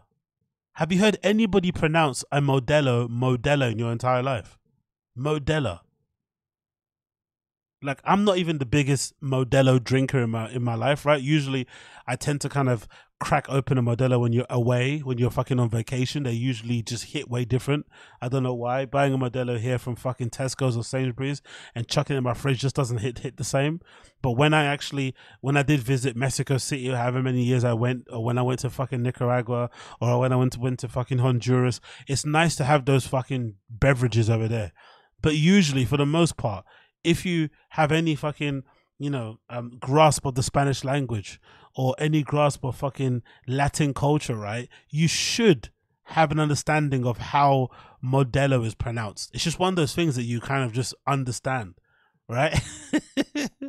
but Modella, one more time. uh, they have the, you know, you order the alcohol on the list, and it was like, you know, uh, Modelo, eighteen dollars. You know, Yeah. Coors, eighteen dollars. Bud Light, 14 cents. Dude, eight bucks, eight bucks, and they. It, Modella. Modella, you know? Like I've literally never heard anybody pronounce a Modella Modella, but hey, it kind of is what it is, isn't it? I guess that's that's maybe the more authentic Guadalajara way of pronouncing Modella. Maybe Guadalajara is like a it's like it's got its own different regional accent, right? So maybe that over in Modella, over in fucking Guadalajara, they pronounce Modelo's Modela, right? Maybe who knows? You never know. Guadalajara, Modela, you never know. Como se dice? anyway, let's continue that. I thought that was fucking incredible, man. Um, then we got this clip. This is courtesy again of the Fight the Kids subreddit, and it kind of feels a little bit like a bully boy thing. Like it kind of feels like a bully boy thing. Like you know when you're at the barbers, you know some of you guys that go to the hair salons. I don't know if it happens to you guys in fucking white barber shops, but I know with us fucking black African Caribbean barber shops, sometimes if you were to go there when you're younger, you have the elders come in and they didn't want to wait and they'd see all you fucking, you know, snotty nosed kids. And instead of waiting, they'll just give you ten pounds or like a five and say, Yeah, yeah, go get me something in the shop. and then you like an idiot kid, you don't know what's happening. You go to shops, you come back, and the kid's in your seat. You're like, fuck, right? He said, he told you, yeah, keep the change, keep the change, right? They kind of hustle you. Um, and then, or maybe when you went to go get a drink, they would make you go get back. They'll make you go get another one, right? You just get sent on errands. It's kind of like a little boy kind of sonning thing that would happen a lot in the area that I kind of grew up in, right? And it usually stops whenever you kind of get some bass in your voice. You know, you have you, you develop an Adam's apple or your balls drop, and then suddenly you start to realize, hold on, they're taking the piss out of me, aren't they? So maybe this is kind of part of it, or maybe this is just a reflection of the weird relationship that Eddie Bravo and Brendan have because I feel like Eddie Bravo knows Brendan tries to sun him, so he basically tries to sun him back sometimes. Very strange interaction. I'm saying all this to say this video is very strange. Just keep in mind what I said and make your own decision what you think happened here, right? This is the title, Catch the Find a Kid subreddit. You can see it there. Eddie Bravo and Rogan get ice. Just let me know what you think. What's going on here? Is Brendan getting sunned? Or is just Eddie being Eddie? up the And laptop what's shit? scary is no one is facing any repercussions. Zero. He got a slap on What the about all wrist. those Not, guys? not just him. I'm talking about the people who told Oh. everyone that it was Russian Oh, they, disinformation. they, they suffer no consequences. And you know what? They, they stick with it though, because they're saying that that the the justice system is corrupt by saying that it's not. Yeah. They go, oh, they're lying. So it's just a lot of confusion. Thank you, Jamie. Dude, I went to the website where they released all his pictures and shit. That boy, wild boy. He looks like a good time. I gotta be honest. Oh, Hey, can I Hunter's have a the wild ball boy. one? Can I have the ball ice? I'll get Yes. some more. No, that let's is go. ball ice, no? This is not oh, ball sorry. ice. Yeah, you got I it. want the ball ice. I want the ball too, but I love you. Thank you. And you're talking I owe conspiracies. You. I owe you. I know you conspiracies best, the best in the world. Dude, I'm not. Dude, I, I, dude, I'm keeping my mouth shut, dog. What the fuck is that? I'm keeping my mouth shut. It's just fucking rattled No, off. I ain't saying 51 shit. intelligence no, no, officers. no, no. I'm just saying what's already out there. Scary. I'll keep- Dude, I'm just saying what's Oh, already yeah? out there, Yes. dog. Fuck, You know what I mean? Texas bourbon. I'm not trying to get fucking killed. I'm good. I- I got him. I got pretty Hold good. let me get some of that, Joe. Let me... This Shout is, to Bodega um, Cat. Isn't that isn't that crazy, dude? Balcones. They could have, dude. They could have got. Texas They could have got ten. hot still bourbon. Dude, they could have got ten guys to sign off on, and that would have been a lot. But lot. They they went fifty because they know they know if they get fifty, it's gonna be no doubt. Everyone's gonna believe that shit, right? Hmm. And they stick with it even today. The mainstream media, they still stick with it. Let me ask you this: Why? So what do you think happened there with the whole ball of ice exchange? Brendan gets a cup with a ball of ice in it, and then you know he's got this kind of sheepish face, and sheepish look on his face, and then Eddie Bravo basically says, "Hey, I want your glass with your ice." like, give me your glass with your ice, and you take my glass with my ice. You got ball ice, and I've got cube ice. I want ball ice. Like, what do you think there? It's a bit of a sunnage. What do you think? I think he kind of sunned him. That was really odd. But Brendan, Brendan did well though. To be fair, Brendan did quite well. Brendan's Brendan kind of recognized he was being sunned, acknowledged it, and said, "Yeah, I'm gonna give you it because I love you." You know, like he kind of noticed what was happening there. Don't you think? I think Brendan did kind of, you know, clap back pretty well. Like, let's play it one more time. This bit, just a bit with the ice. Thank you, Jamie. Dude, I went to the website where they released all his pictures and shit. That boy, a wild boy. He looks like a good time. I gotta be honest. Oh, Hey, can I have the ball boy. one? Can I have the ball ice? I'll get Yes. some more. No, that let's is go. ball ice, no? This is not oh, ball sorry. ice. Yeah, you got I want the ball ice. I want the ball too, but I love you. Thank you. And you're talking I owe you. conspiracies. I owe you. See what I mean? I think Brennan did pretty well, but I also think Eddie did sun him. You know, it's, it kind of feels. What do you guys say in the chat? Are they drinking Tiger Piss? No, they're not actually. Good question, Stinger. Good, they're not. That's actually interesting. Brennan didn't bring any fucking Tiger whiskey with him. Interesting. I wonder if Joe told him, "Hey, leave that shit at home. I got plenty. We got plenty of whiskey. At, we got plenty of whiskey here." Um, Uche is saying, "Yeah." Charles Lucas saying, "Yeah, I think Sundim. You agree with me?" So um, Uche is saying, "I'm surprised Papa gives a shout out to Mark Normand's and Sam Morril's bourbon." Yeah, true. Oh, true. Yeah. I didn't. Oh, yeah. Is there bourbon in it? I didn't know that actually. Good point. I didn't recognize that at first. Um, Z said if it's after the mothership discussions off air, and he was there to make sense. It's not that deep. I think Brendan was just being nice. Okay, fair, fair play, Teju. Fair play, fair play, fair play. Um, well, uh, who else is saying here? Well, you wanted to hurt me, you got me, brother. Crashers. Brendan used to think Eddie was a kook, and then had to humble himself when he found out Eddie was pretty much. Yes, cool, cool. Exactly. That's what I find. That's what I find as well. I find that Eddie's always kind of remembered that part when Brendan used to kind of laugh at him and not laugh with him, sort of thing.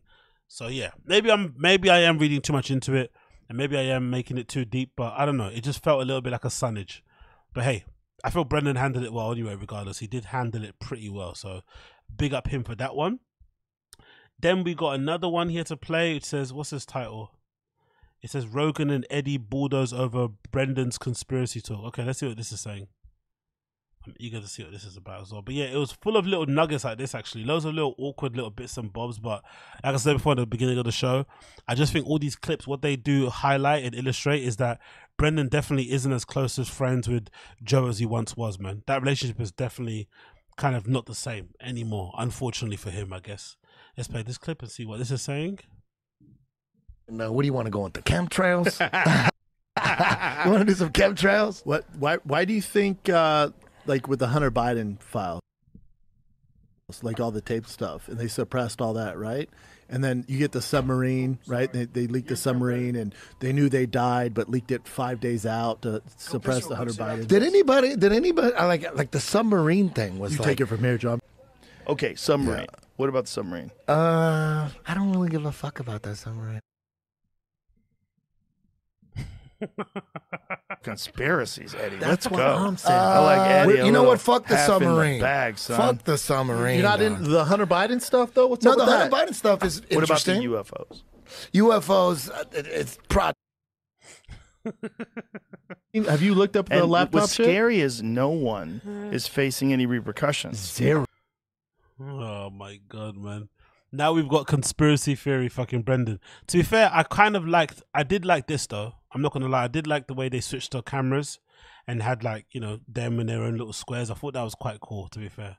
Jamie's definitely um one of the better producers out there, you know, in general. I think they did pretty well with all that malarkey. I did I did enjoy that. But yeah, this is kinda, kinda, kinda what it was.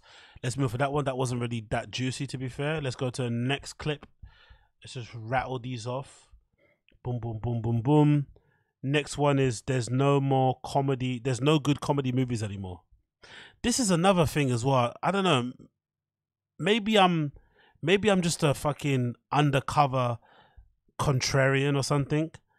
But a part of me hates these little things that they all say, like these little sayings that they all kind of convince themselves on. You know, there's no good comedy movies. Only us comedians can make good comedy movies. So they go out and make them, and it's fucking terrible. Um, you know, everyone's getting cancelled. No one's canceling you. You just, it's just we live in a consequence culture. You say dumb shit, and you're working with a, you know, a big production company or a big platform. They have the right to fucking kick you off if they want to. Then you can go on YouTube, but you don't want to go on YouTube because you want the Netflix money. Do you know what I mean? They all talk these. They all say you have these weird sayings that just they just rabbit just to kind of make themselves feel good. Um, and now this whole new thing is that there's no good comedy movies anymore, and they feel like they because they talk about comedy on podcasts all the time and they do stand up specials, they somehow feel like they have the ability to put together a good movie, which is not. You know, they, they think it's easy to do. Like, oh, it's easy to make a good movie. You just got to be funny. It's like, okay, you go and try go and try and see how how easy it is to do. So anyway, this is a clip um, that's available now on the Fighter subreddit. There's a title of it. Let's put this on and see what they say about the kind of current climate of comedy movies and how podcasters are the last hope to save cinema. Let's see what they say. Yeah, this is the latest comedy. Dogs with human voices. So they can't cancel an actual human. Everybody's so scared. so scared they gotta hide behind Everybody's so dogs. scared. Comedies, man. They went away. If you think about like, I mean, obviously the Barbie movie, but there's like one or two good comedies a year now. There used to be tons of Is there them. even one or two? Name the last.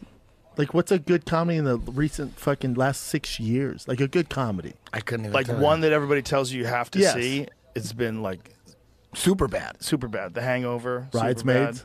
Bridesmaids, yeah. Bridesmaids. Uh, are you those being are legit? all loco. Funny movie, It's a funny movie. Those are all loco comedies, though. They're wild ass comedies, Yeah. which is what. Oh, Wedding Chasers. Wedding right? Crashers. Wedding Crashers. Crashers. That's like ten years ago, bro. yeah, it's a long time ago. That was good. That was good. Yeah, fuck yeah, it was good. I'm drinking at 10 in the morning. I don't deserve any of the stuff I've gotten. Honestly, the Fighter Kids so many guys are properly amazing. How do you add that clip at the end of fucking Bert? Please, once more. Honestly, I need to see this, man. That clip of Bert again, please. One more time. I'm sorry. I'm sorry. I'm sorry. years ago, bro. Yeah, it was a long time Was- ago. that was good. That was Yeah, good. fuck yeah, it was good. I'm drinking at 10 in the morning. I don't deserve any of the stuff I've gotten. Bert Crash is like the comedy version of XQC in it. Like probably his success is very, very um, you know, it kind of it's not it's not correlated to the actual work that he does. Big up Stinger Goo. Big up for the two dollar super chat, my friend. Jamie is a poor man's chin. Jamie's a poor man's chin.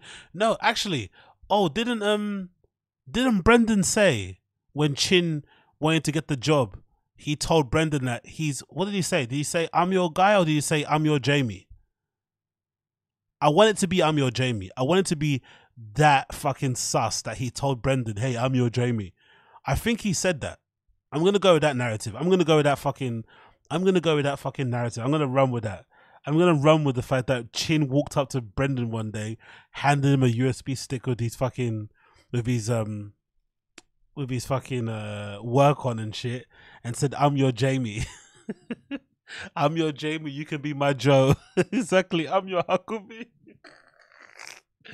I want that to be true so badly. I want that to be true so badly. That's the story I'm gonna run with. I'm your Jamie. Do you remember when everybody was trying to like the whole producer podcaster thing is kind of gone? I'm happy that they stopped being personalities because you remember there was a period when Redban was still around where everyone was trying to find their own version of Redban. Like a producer personality type, but he's not really good at producing either. Do you know what I mean? He's kind of terrible at his job. He's always fucking up on Kill Tony. And then it switched when Jamie became popular or young Jamie came to prominence and he was a savage, right? Just doing the job well and not really wanting to be up in the camera all the time. So it's probably a good thing in general that they're not all trying to dance in front of the camera and make their own podcasts. Because that was a real dark time in it. Do you remember that, guys? During fucking um, King and the Sting era, when all those producers that do King and the Sting, Chin, Cat, a few other people. I forgot the other guy. I forgot the white guy that does King and the Sting. The one that fucking um, the one that uh, the one that gambles a lot. All those guys. Remember they they, they did the podcast. They had their own little side podcast they do. Like I know, I think it was like Cats After Dark or something. Like that was a dark time, man. That was a fucking dark time. Podcast producers having a podcast like about what it's like to produce podcasts for comedians. I'd rather fucking unalive myself, mate. Fuck off. Um, don't want none of that. Yeah, that's his. That's the guy's name, Nick. Who said Nick on the chat? Big up, Crash. Yeah, it was Nick. That's the one. Uh, exactly, hot chip guy. Yeah, hot chip. Guy. Theo's last name. Um, we can do a chip. Theo's got the best comedic timing ever, man. I don't want that. Like that was so good. Um. Anyway, let's play this one. Uh, let's play this one. Murderers discussing how to sharpen their proverbial blades. Then B. Schaub chimes in. I love this sort of stuff, mate. Then B. Schaub chimes. Let's let's see. Let's hear B. Schaub chiming in about how to become a smarter comic in some way, shape, or form. Let's see what this sounds like. Let's see. Let's see. Let's see. Let's see. time I do a new show is because of you, because you always recorded your shows and you would always say, you gotta record your shows and listen to your shows.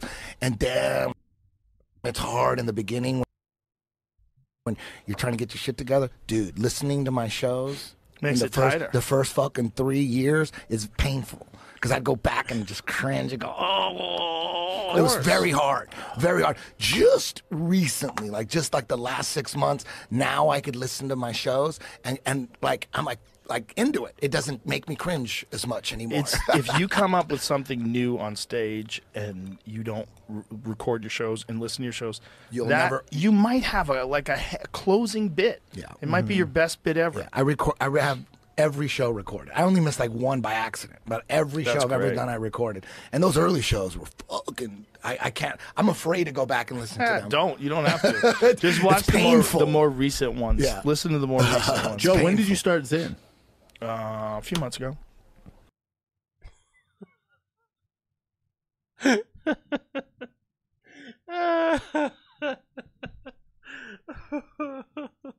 See what I mean? See what I mean? This, this, honestly, as good as this was for Brendan to probably see Rogan, it always is a really stark reminder of just how far apart they are in terms of friendship and vibe and clicking, whatever. They don't talk as much anymore. They clearly don't talk as much. You can see it. As much as Rogan will try and pretend like they're still friends, everything's fine. Like, I don't know if he feels like he's obliged to do this because he told Brendan to quit the UFC or because he's just a really nice guy in general. But it's clear as day, these guys aren't as close friends as they once were, man. If it was me and I was Brendan, and maybe again, I'm I'm not the best judge of this because, like I keep saying to people all the time, when this of people get angry about, I don't have many friends and shit, and I I basically keep myself to myself, so I'm not really the best judge on this. But I think if I was him, I would get this hint. I would get the hint, you know. I'd kind of get the hint. I'd kind of get the hint that Rogan isn't really cool with me like that. Um, we're not this. It wasn't the same as it once was when we were in LA, and I'll just move on. You know, that's what I'll do. I'll just move on.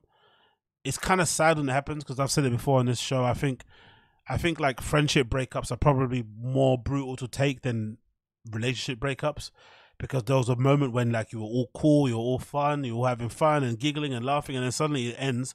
Especially if the person says, "I don't want to be a friend anymore."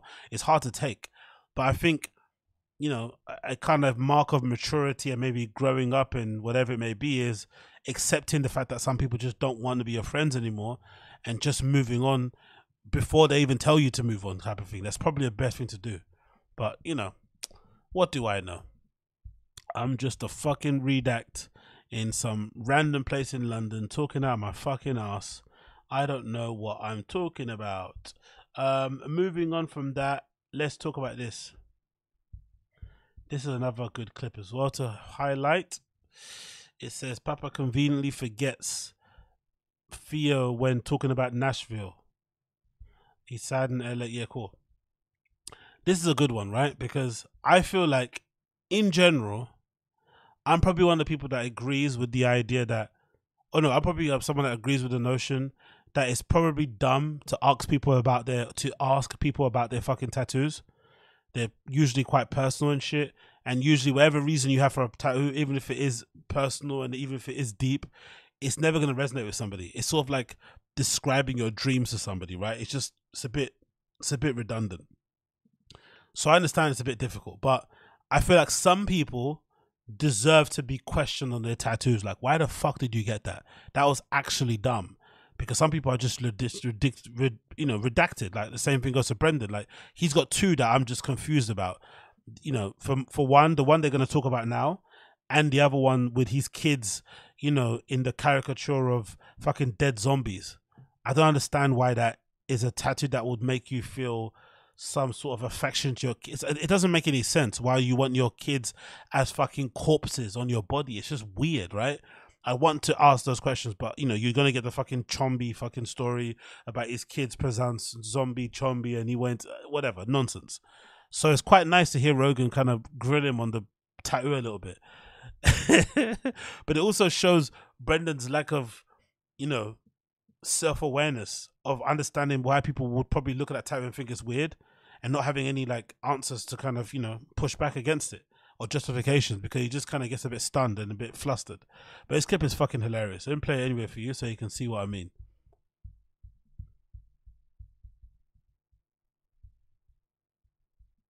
hmm There we go. Play. Come on, are you gonna play? Are you gonna play for me or not? Are you gonna play for me or not? Come on, brother. There you go. That's like their thing. Oh, that's interesting. Bachelorette parties and Jelly Roll. That's Nashville. Ah, and now Theo Von. Correct, but Theo's out here a lot, right? Yeah, he's out here. And a then he's lot. in LA all the fucking time. Like, why'd you move? Well, you know, he's kind of like a rambling man. I just think he got bummed out by LA and he just didn't want to do it anymore. Cheers, gentlemen. Yeah, Uh, probably. I probably should have followed. him. Cheers. Cheers. now I'm just depressed out there. Well, um, you know, a lot of people are. Nashville's a dope city too. Nashville's great. Nashville's got zanies. Like I could have moved to Nashville. It's got If- 10th if I- Planet. yeah. Well, you got 10th Planet everywhere. You got 10th Planet like Dubai, Yeah. don't you? Where you Yeah. got them? Yeah. You got one in Dubai? Yep. Yeah, that's I just guessed. I just guessed.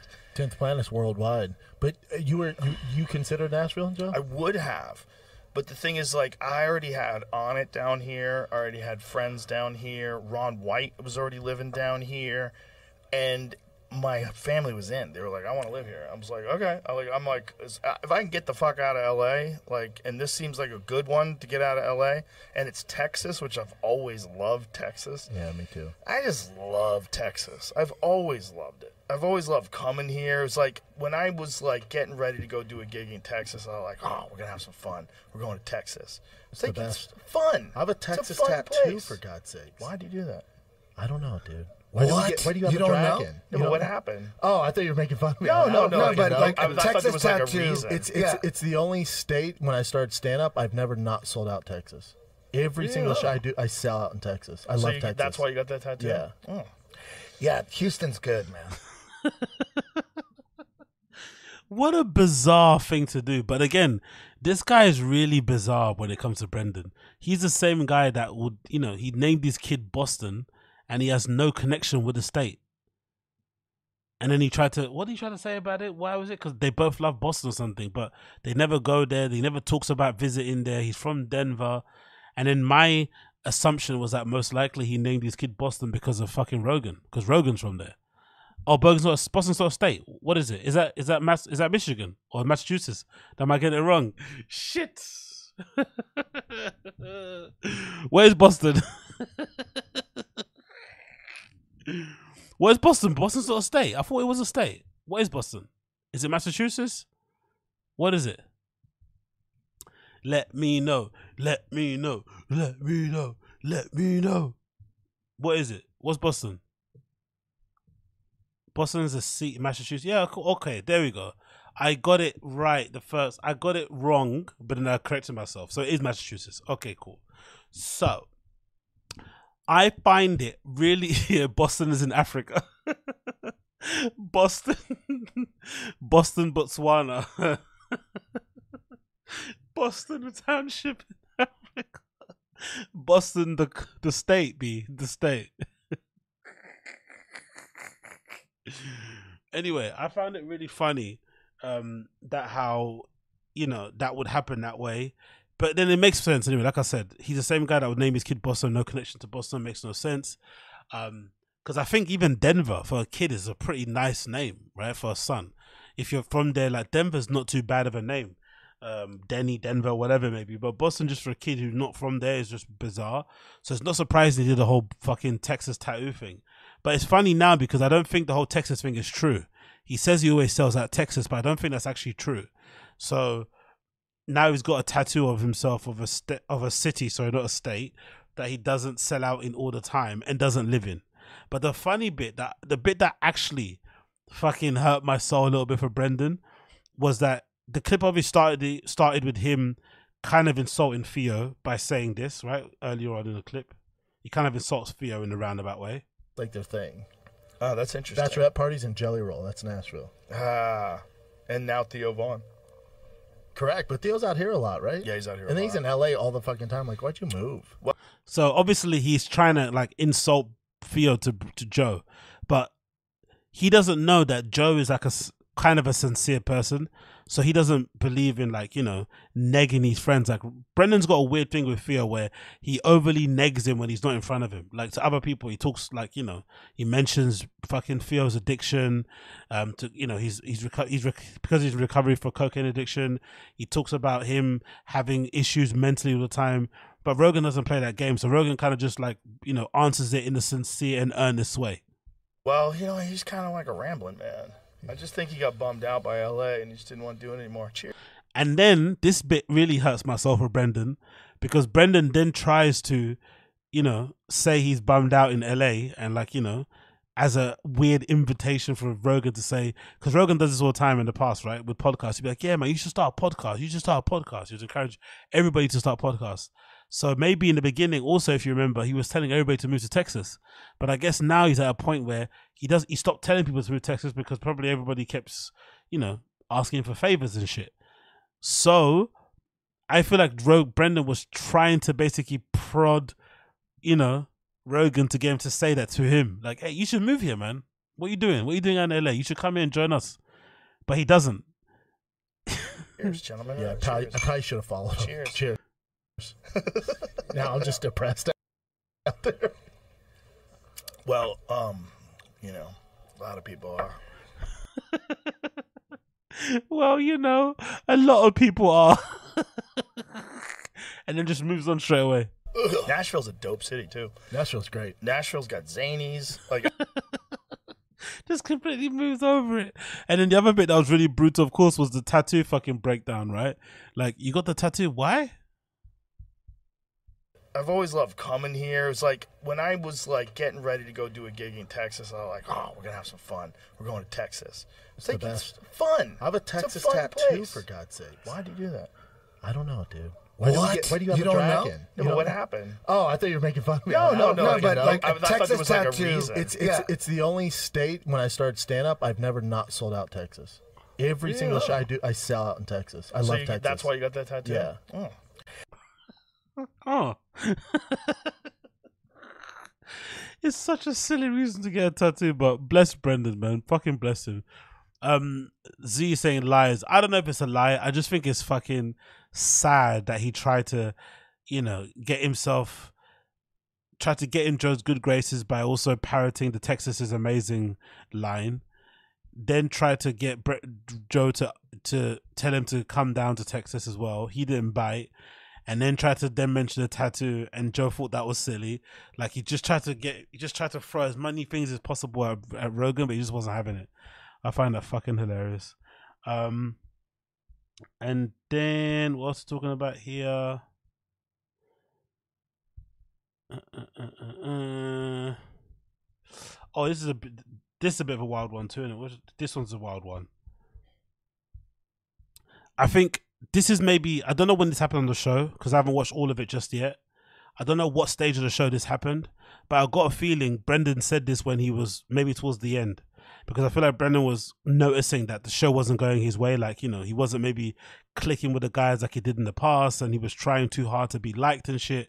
So then he tried to do the thing what people do, where you just like you know you're panicking and you just start saying stuff because you just want to get people interested in you again, right? You want them to like you again.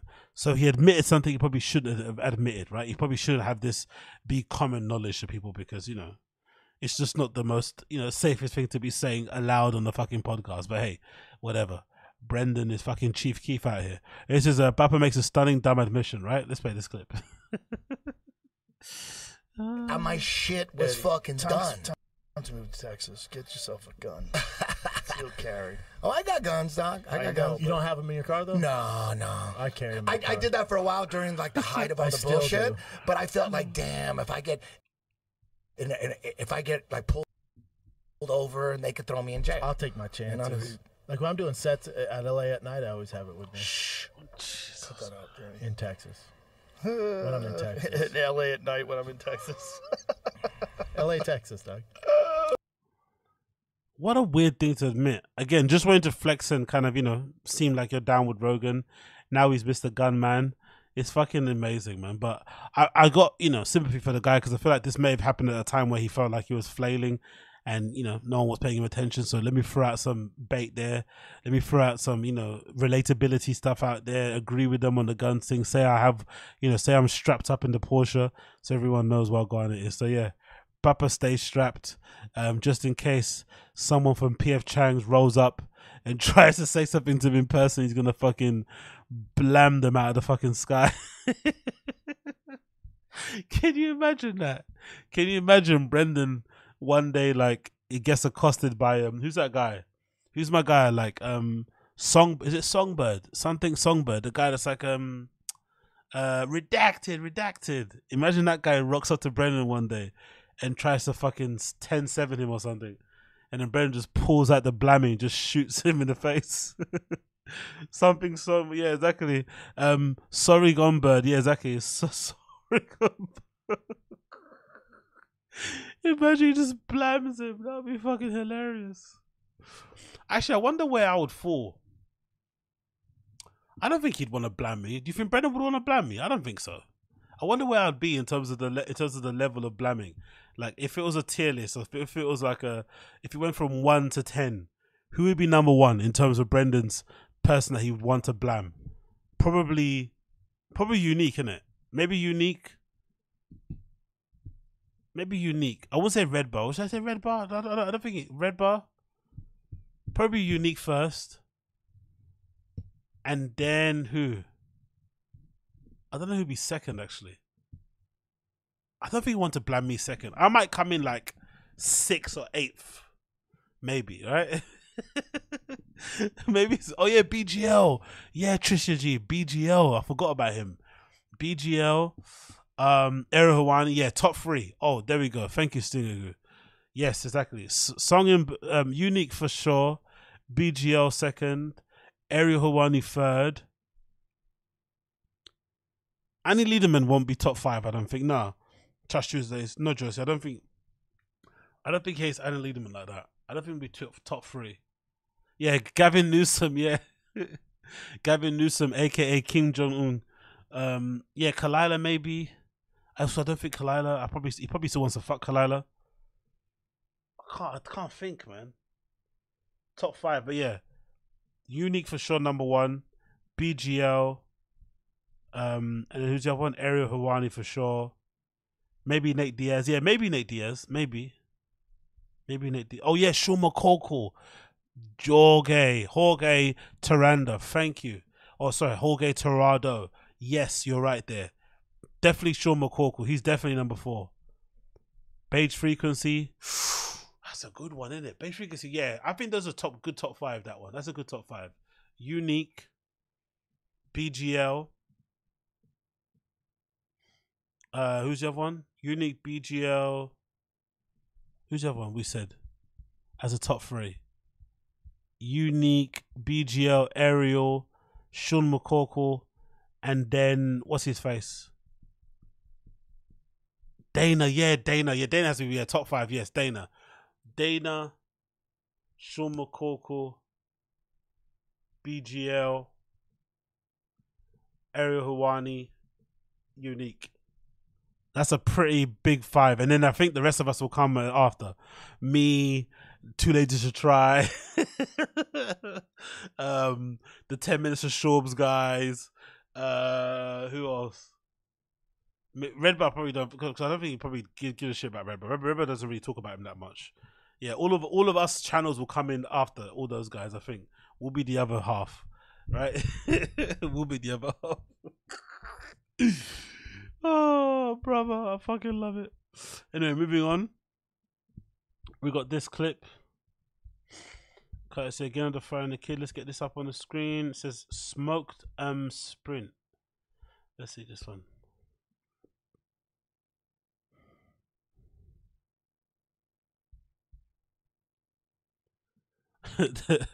Trisha G, Mexican's mum, for putting him in debt with that fucking house he had to. It, honestly, I want to believe the narrative. I want to believe the narrative in any facet, as these guys say. I love how Brennan and his wife tend to fucking overuse and incorrectly use facet in the sentences. It's fucking amazing. But as Brendan would say, um, I want to believe the narrative in any facet, right?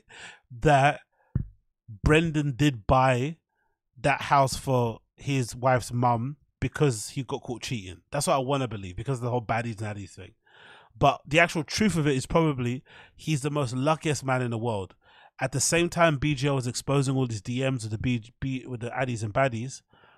They're already kind of in the last stages of putting together the fucking deal of buying the house because you don't just buy a house like you're buying fucking toilet paper, right? In the supermarket, you have to go. It's a fucking long process. So most likely they're already doing it anyway, but it happened to coincide perfect timing with him getting exposed with the addies and baddies shit. Like he got so lucky. That's the most, but it's also one of the most insane things to do for you to kind of protect yourself because you got caught cheating. I'd rather just break up. I'm not gonna pay for a fucking house so you can forgive me. Fuck that. I'd rather just break up. You know what I mean? That's fucking insane, man. That's fucking insane. But you know, maybe long term was smart because what would you rather do? Like try and live your life alone, trying to look after kids and shit and all that malarkey and paying fucking alimony or child support or just, you know, take the big hit, buy your mother in law a house and then just keep it moving, you know? oh, fucking incredible. Anyway, moving on. This is an interesting clip as well because it features the Fighter and the Kid in a new temporary studio. I guess because they were out, what, maybe in Texas? and they went to film something, and they ended up filming a 38 minute podcast. I don't know why they bothered, really, to be fair, but whatever show they're on in terms of their studio, the fucking quality of the camera and how everything's set up, even though it's all cluttered, is really interesting to see the kind of you know the difference in quality levels of these podcasts. So let's play this clip anyway and see what they're saying. A little bit because I'll see like there's a picture of you and GSP on the you know that, that And his that calves are Williamson. bigger? Yeah, he's got those. He's got those great teardrop things, and Yeah. you're you know you're you're there. Yeah, you're but there. I, you must smoked and sprint, right? Right? Right? Did you sprint against GSP? Smoked them, right? You faster than G? I don't know why you put me in this situation. I'm asking questions. Yeah, when you question my stuff. you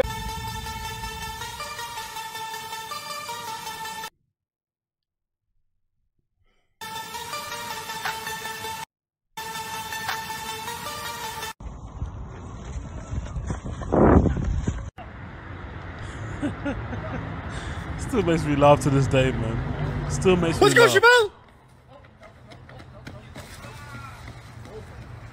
Still makes me laugh. Brendan was so fucking has such an ego that he couldn't lose the race to Chappelle. So because he felt a slight bit of cramp, he then pretended he blew out both his hamstrings and kept up the lie after the fact. Was on crutches, taking pictures and shit, bent like it's honestly like this is just everything that's kind of wrong with Brendan, isn't it? Just the inability to just even lose a race with grace and just say, "Look, I lost the race," but then pulling the pulling the fake hamstrings. Brian giving him that look where he knows he's fucking lying. Like Brian knows, Brian knows his guy is full of shit. He knows it. He knows it. He knows. He knows he's full of shit. But allegedly, Brendan pulled both his hamstrings. Absolute crazy. Yeah, exactly. Zero, or as he says, zero humility. Ridiculous, mate. Absolutely ridiculous. Don't get me wrong. It's kind of embarrassing being a former professional athlete, having played allegedly in the NFL, and obviously being a former UFC fighter. It's embarrassing to get blown out in a race by a guy that used to be a professional gymnast and shit, or cheerleader, sorry, and now is in a band or whatever it may be. I know it's embarrassing, clearly, but still, part of the fun is that you're just racing your friend in Chappelle, right? Just race your friend, say you fucking didn't do it well and it didn't go well, and Chappelle's got a good, you know, what do you call it, fast twitch, whatever it may be, and he's just, you know, naturally maybe got some pace to him, who knows, but whatever, just taking a chin. It's a fun event. But the guy, you know, had an ego before the case, before the race itself, thought he was gonna blitz fucking Chappelle. They then end up racing. It doesn't go his way, and because he realizes it's not going his way, he then pretends to blow out his hamstring. That's what is a really shocking thing. You can see the moment in the race where he realizes he's not going to win, and instead of just not lose, instead of losing, he pulls up just before the finishing line. Horrendous. Look at this.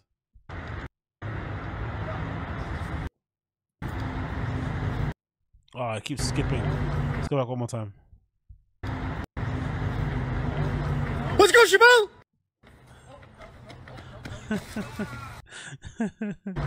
Let's go, Chappelle!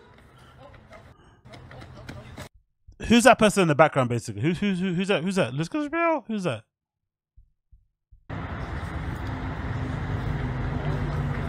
Let's go, Chappelle! This guy, man.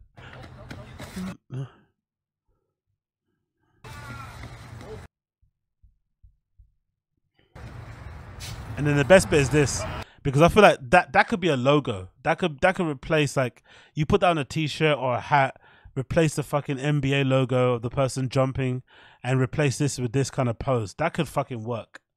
That could honestly work as a pose. That fucking silhouette of this bent over. That could literally work as a little as a as a on a snapback, on a fucking hoodie, on a t-shirt. That's a fucking legendary logo. oh fucking hell. Anyways,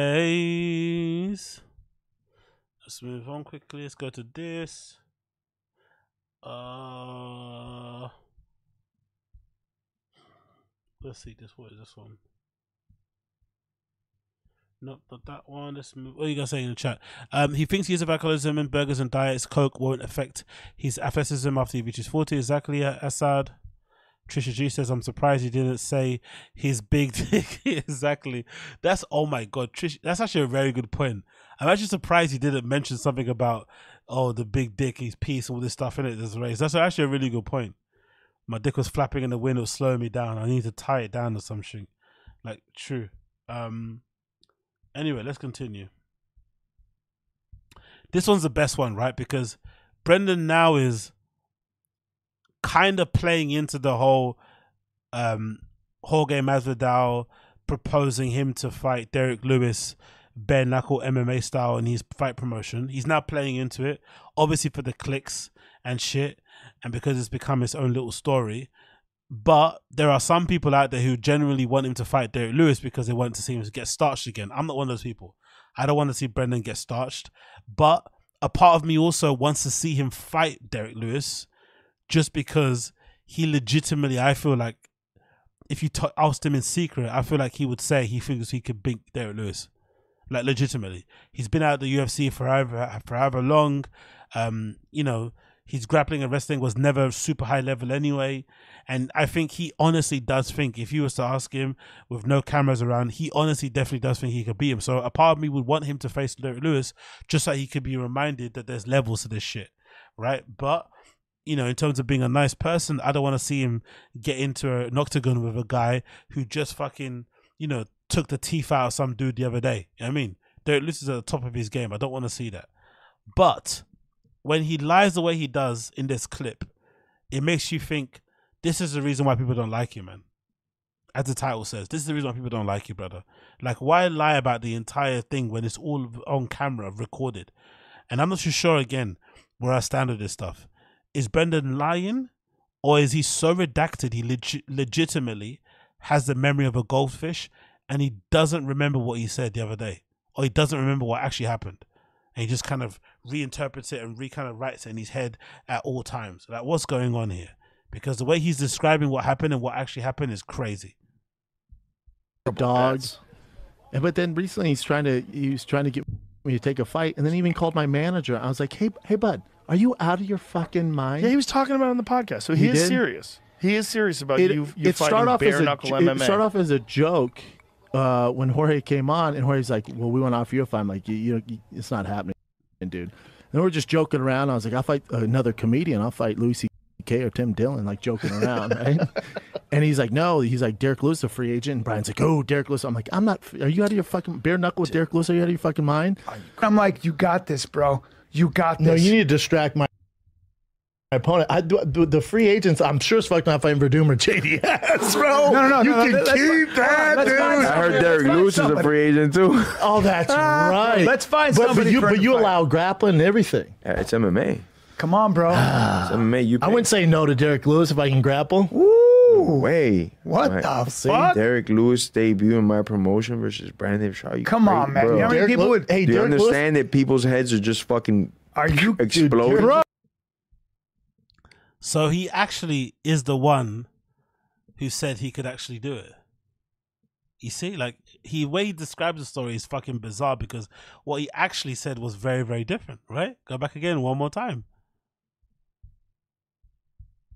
distract my opponent. I do the, the free agents. I'm sure as fuck not fighting Werdum or JDS, bro. No, no, no, You no, can let's- keep that, let's dude. find I heard Derek Lewis is a free agent too. Oh, that's ah. right. Right. Let's find but, somebody but you, but you fight. allow grappling and everything. Yeah, it's MMA.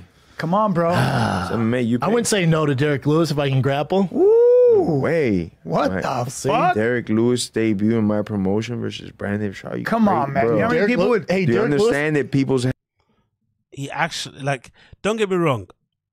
It would be fucking incredible if he did fucking knock out Derek Lewis. Imagine he would he would fucking break the internet if he came back after being out of the sport for however many years he's been out of it, right? Ten years, eight years, whatever it's been.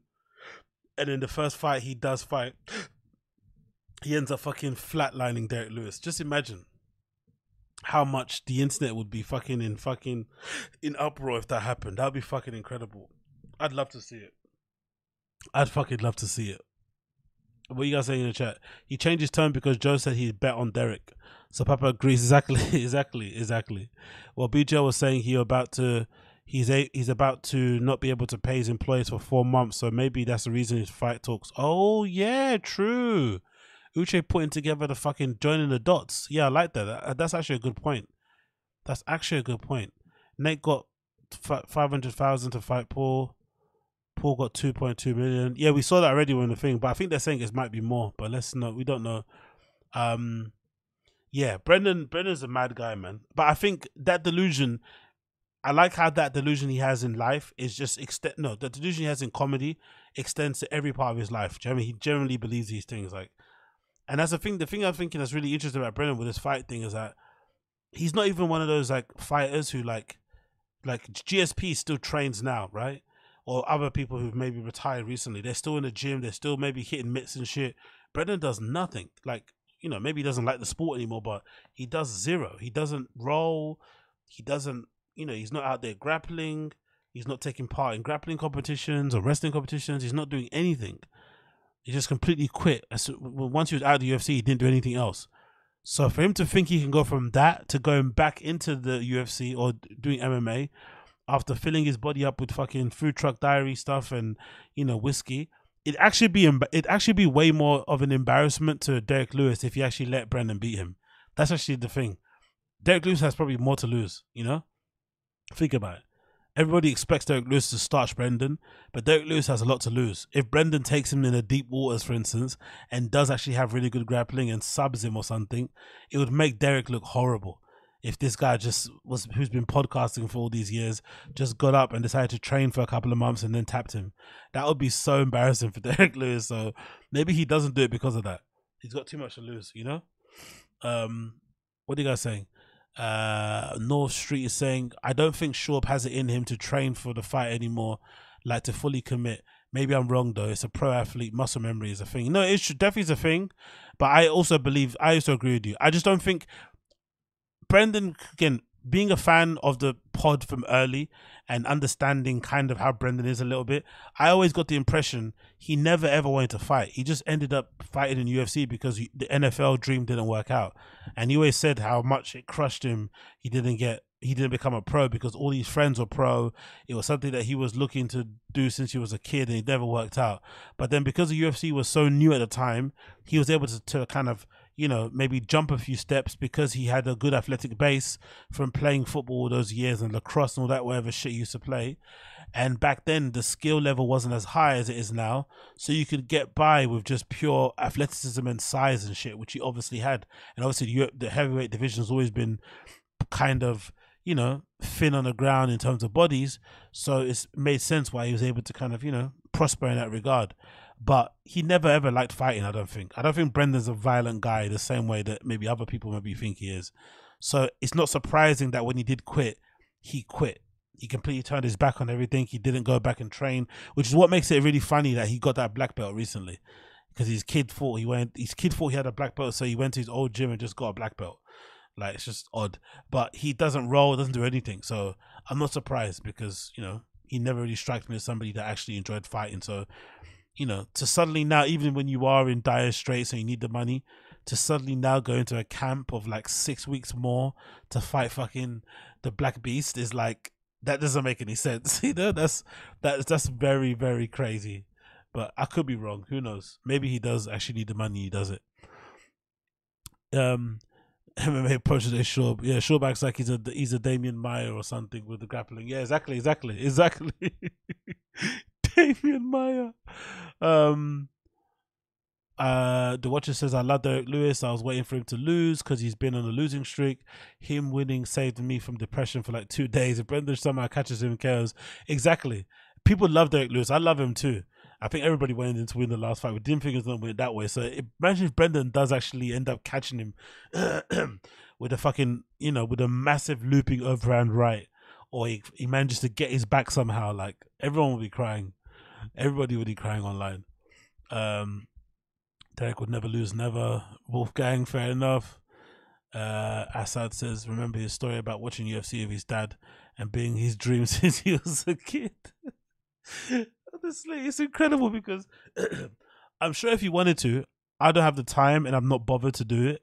But I'm sure if you did have the time and you were bothered, you could go into the archives of the original TFATK, and you could find episodes of Brendan really talking down on like fighting, like act like saying like I remember even maybe before certain fight cards when he used to shave his head before he fought and stuff, you'd see him like he used to sound really depressed. He never used to look forward to his fights.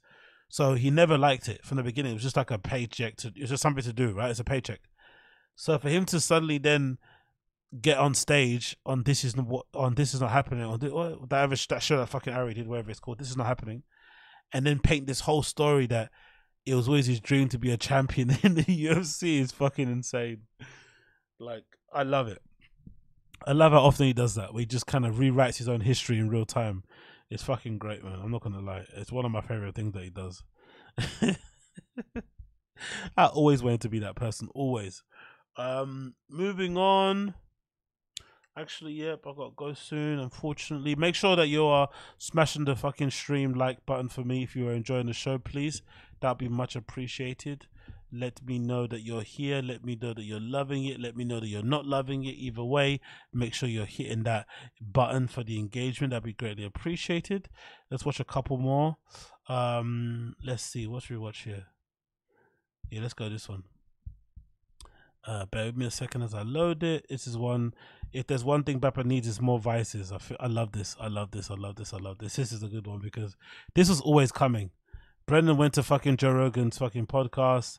They started smelling bath salts, or it's not bath salts, sorry, smelling salts because that's Rogan's new thing now to stay awake for comedy and for podcasts and shit.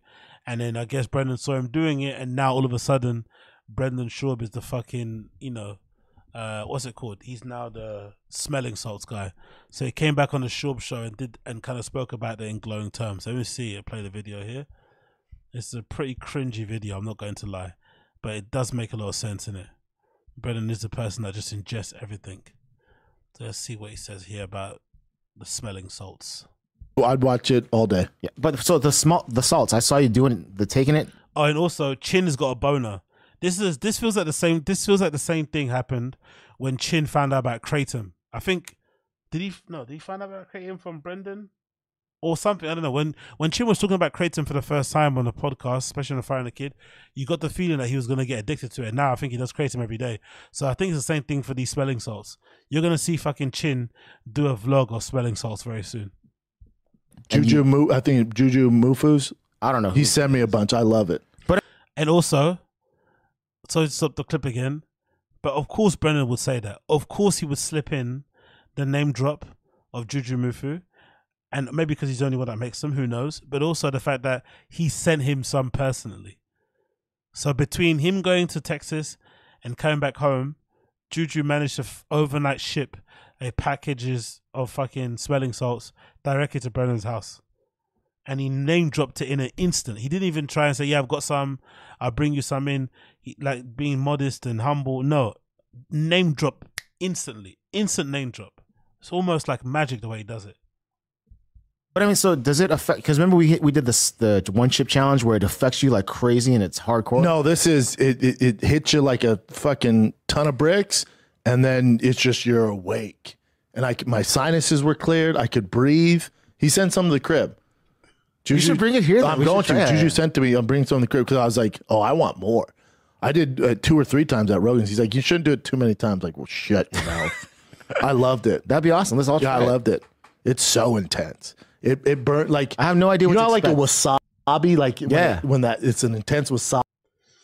It's just like boom. Yeah, it's nose. like that. But it goes away quick. I like that. That it goes away quick. I was so bored during the no sh- shade on Corey Sandy. I was so bored during that fight, and I was, you know, I didn't sleep much, and then we were drinking. I was tired. I'm like, give me some of that smelling salt to wake me up for this Jake Paul fight, and I was crunk, dude.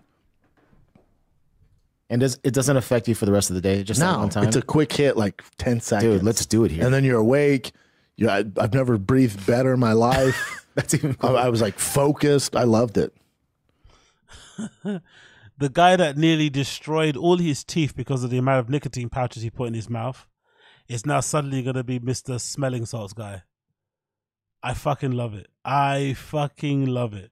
And I love the little diss, but not a diss by saying that Cory Sandhagen's fight was so boring he needed to take the smelling salts. Like you gotta love this guy, innit? Like always a beast of a guy.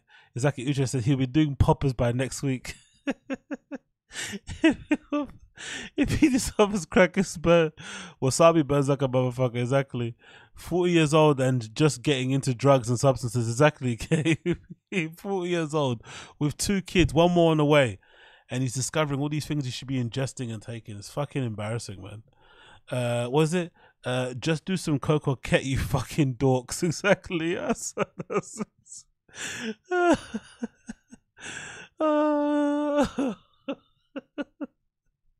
exactly. Dun dun dun.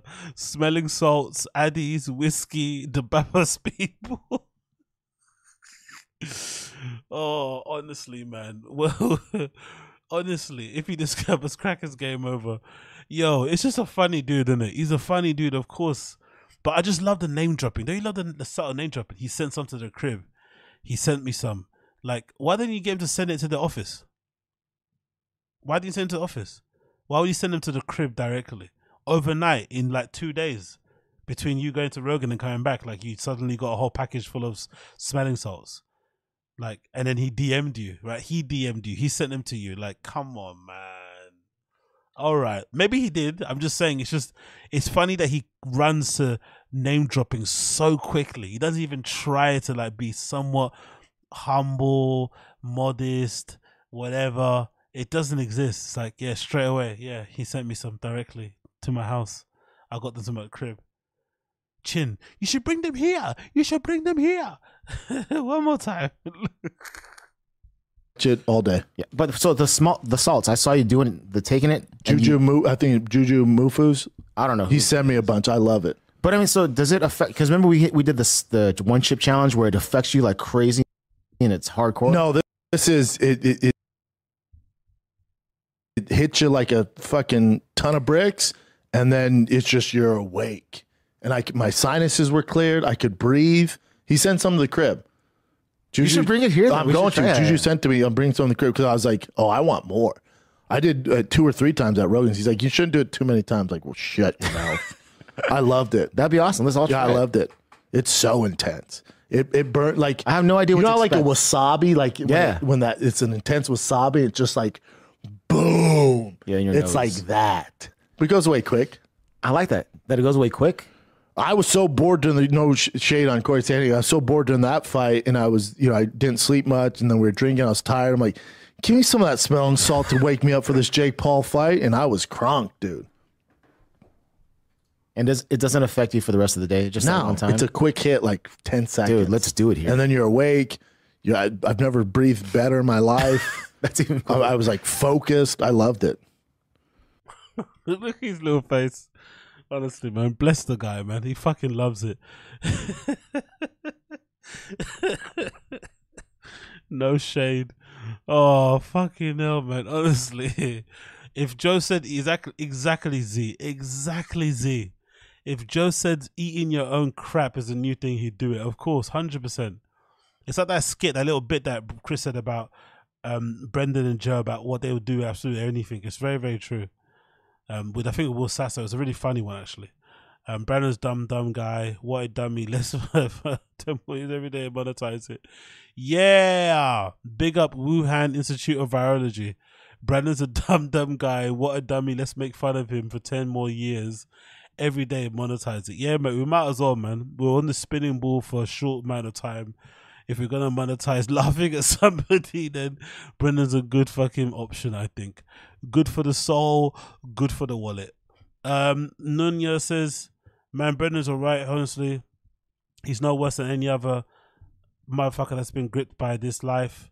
Sure, he's sued unique, but bro, there's so much worse guys than Brendan in this space. If we're honest, yeah, probably, but I don't know. I, I've got I've got limited bandwidth in it. I only know of him really, so I'll just focus on that for to be honest. I don't really know of any, but I'm sure there are many others that are out there, but I don't have. There's not. There's not much space in my RAM for w- locals.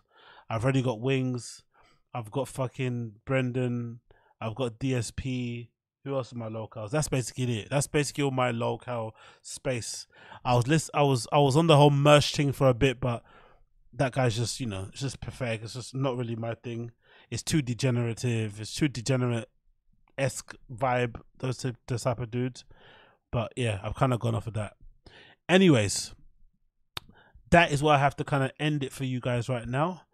It is like I said, it's gonna be a quick one, but I'll do a long one another time. Go through some more bits. I think they're gonna do, they're gonna do a show soon, in it. So I'll be able to go over some bits of that. If there's anything worthy of speaking about, I'll do that on that one. So I'll leave you guys for now. But thank you for tuning in, as per usual. Random show episode, I think number one three four, in it. I think it's one three four. Yeah, it is 134. So thank you for tuning in. If you're just arrived or if you're here still, please make sure you like the stream for me before you leave. That'd be greatly appreciated. Please. Um, but yeah, man, like the stream, all that good stuff, that'd be appreciated. And yeah, man, um, it's been a great time seeing you here again. And I'll see you all again very, very soon. Right? Very soon I'll see you all again. So big up everybody. Thank you for hanging out. And I'll be back again very, very soon. Um, make sure you like the stream before you leave. Uh, like, like, like, like, like, like. Thank you, Josie. Appreciate you. Thank you, Sour. Thank you, Ricky Bobby, Crash. Big up MK. Big up Sour. Um, big up Tricia, of course. Big up Uche. My G. Big up you. Um, who else is here? Uh, big up Casey. We also see here KP already mentioned Jesse L. I see you as well. Big up you. Big up Don Dotum. Big up you. Or as always, the Watcher. Big up Asad Aziz again. Big up you. Um, um Stinger Good. I was here earlier. Big up you. And uh, Wolfgang Rittner. Big up you as well. Good to see you, my friend. And Bird on the Wire. Many of you here on the list. Jose Otero. Big up everybody that was hanging in there. I appreciate all of you for hanging. And I'll see you all again very soon.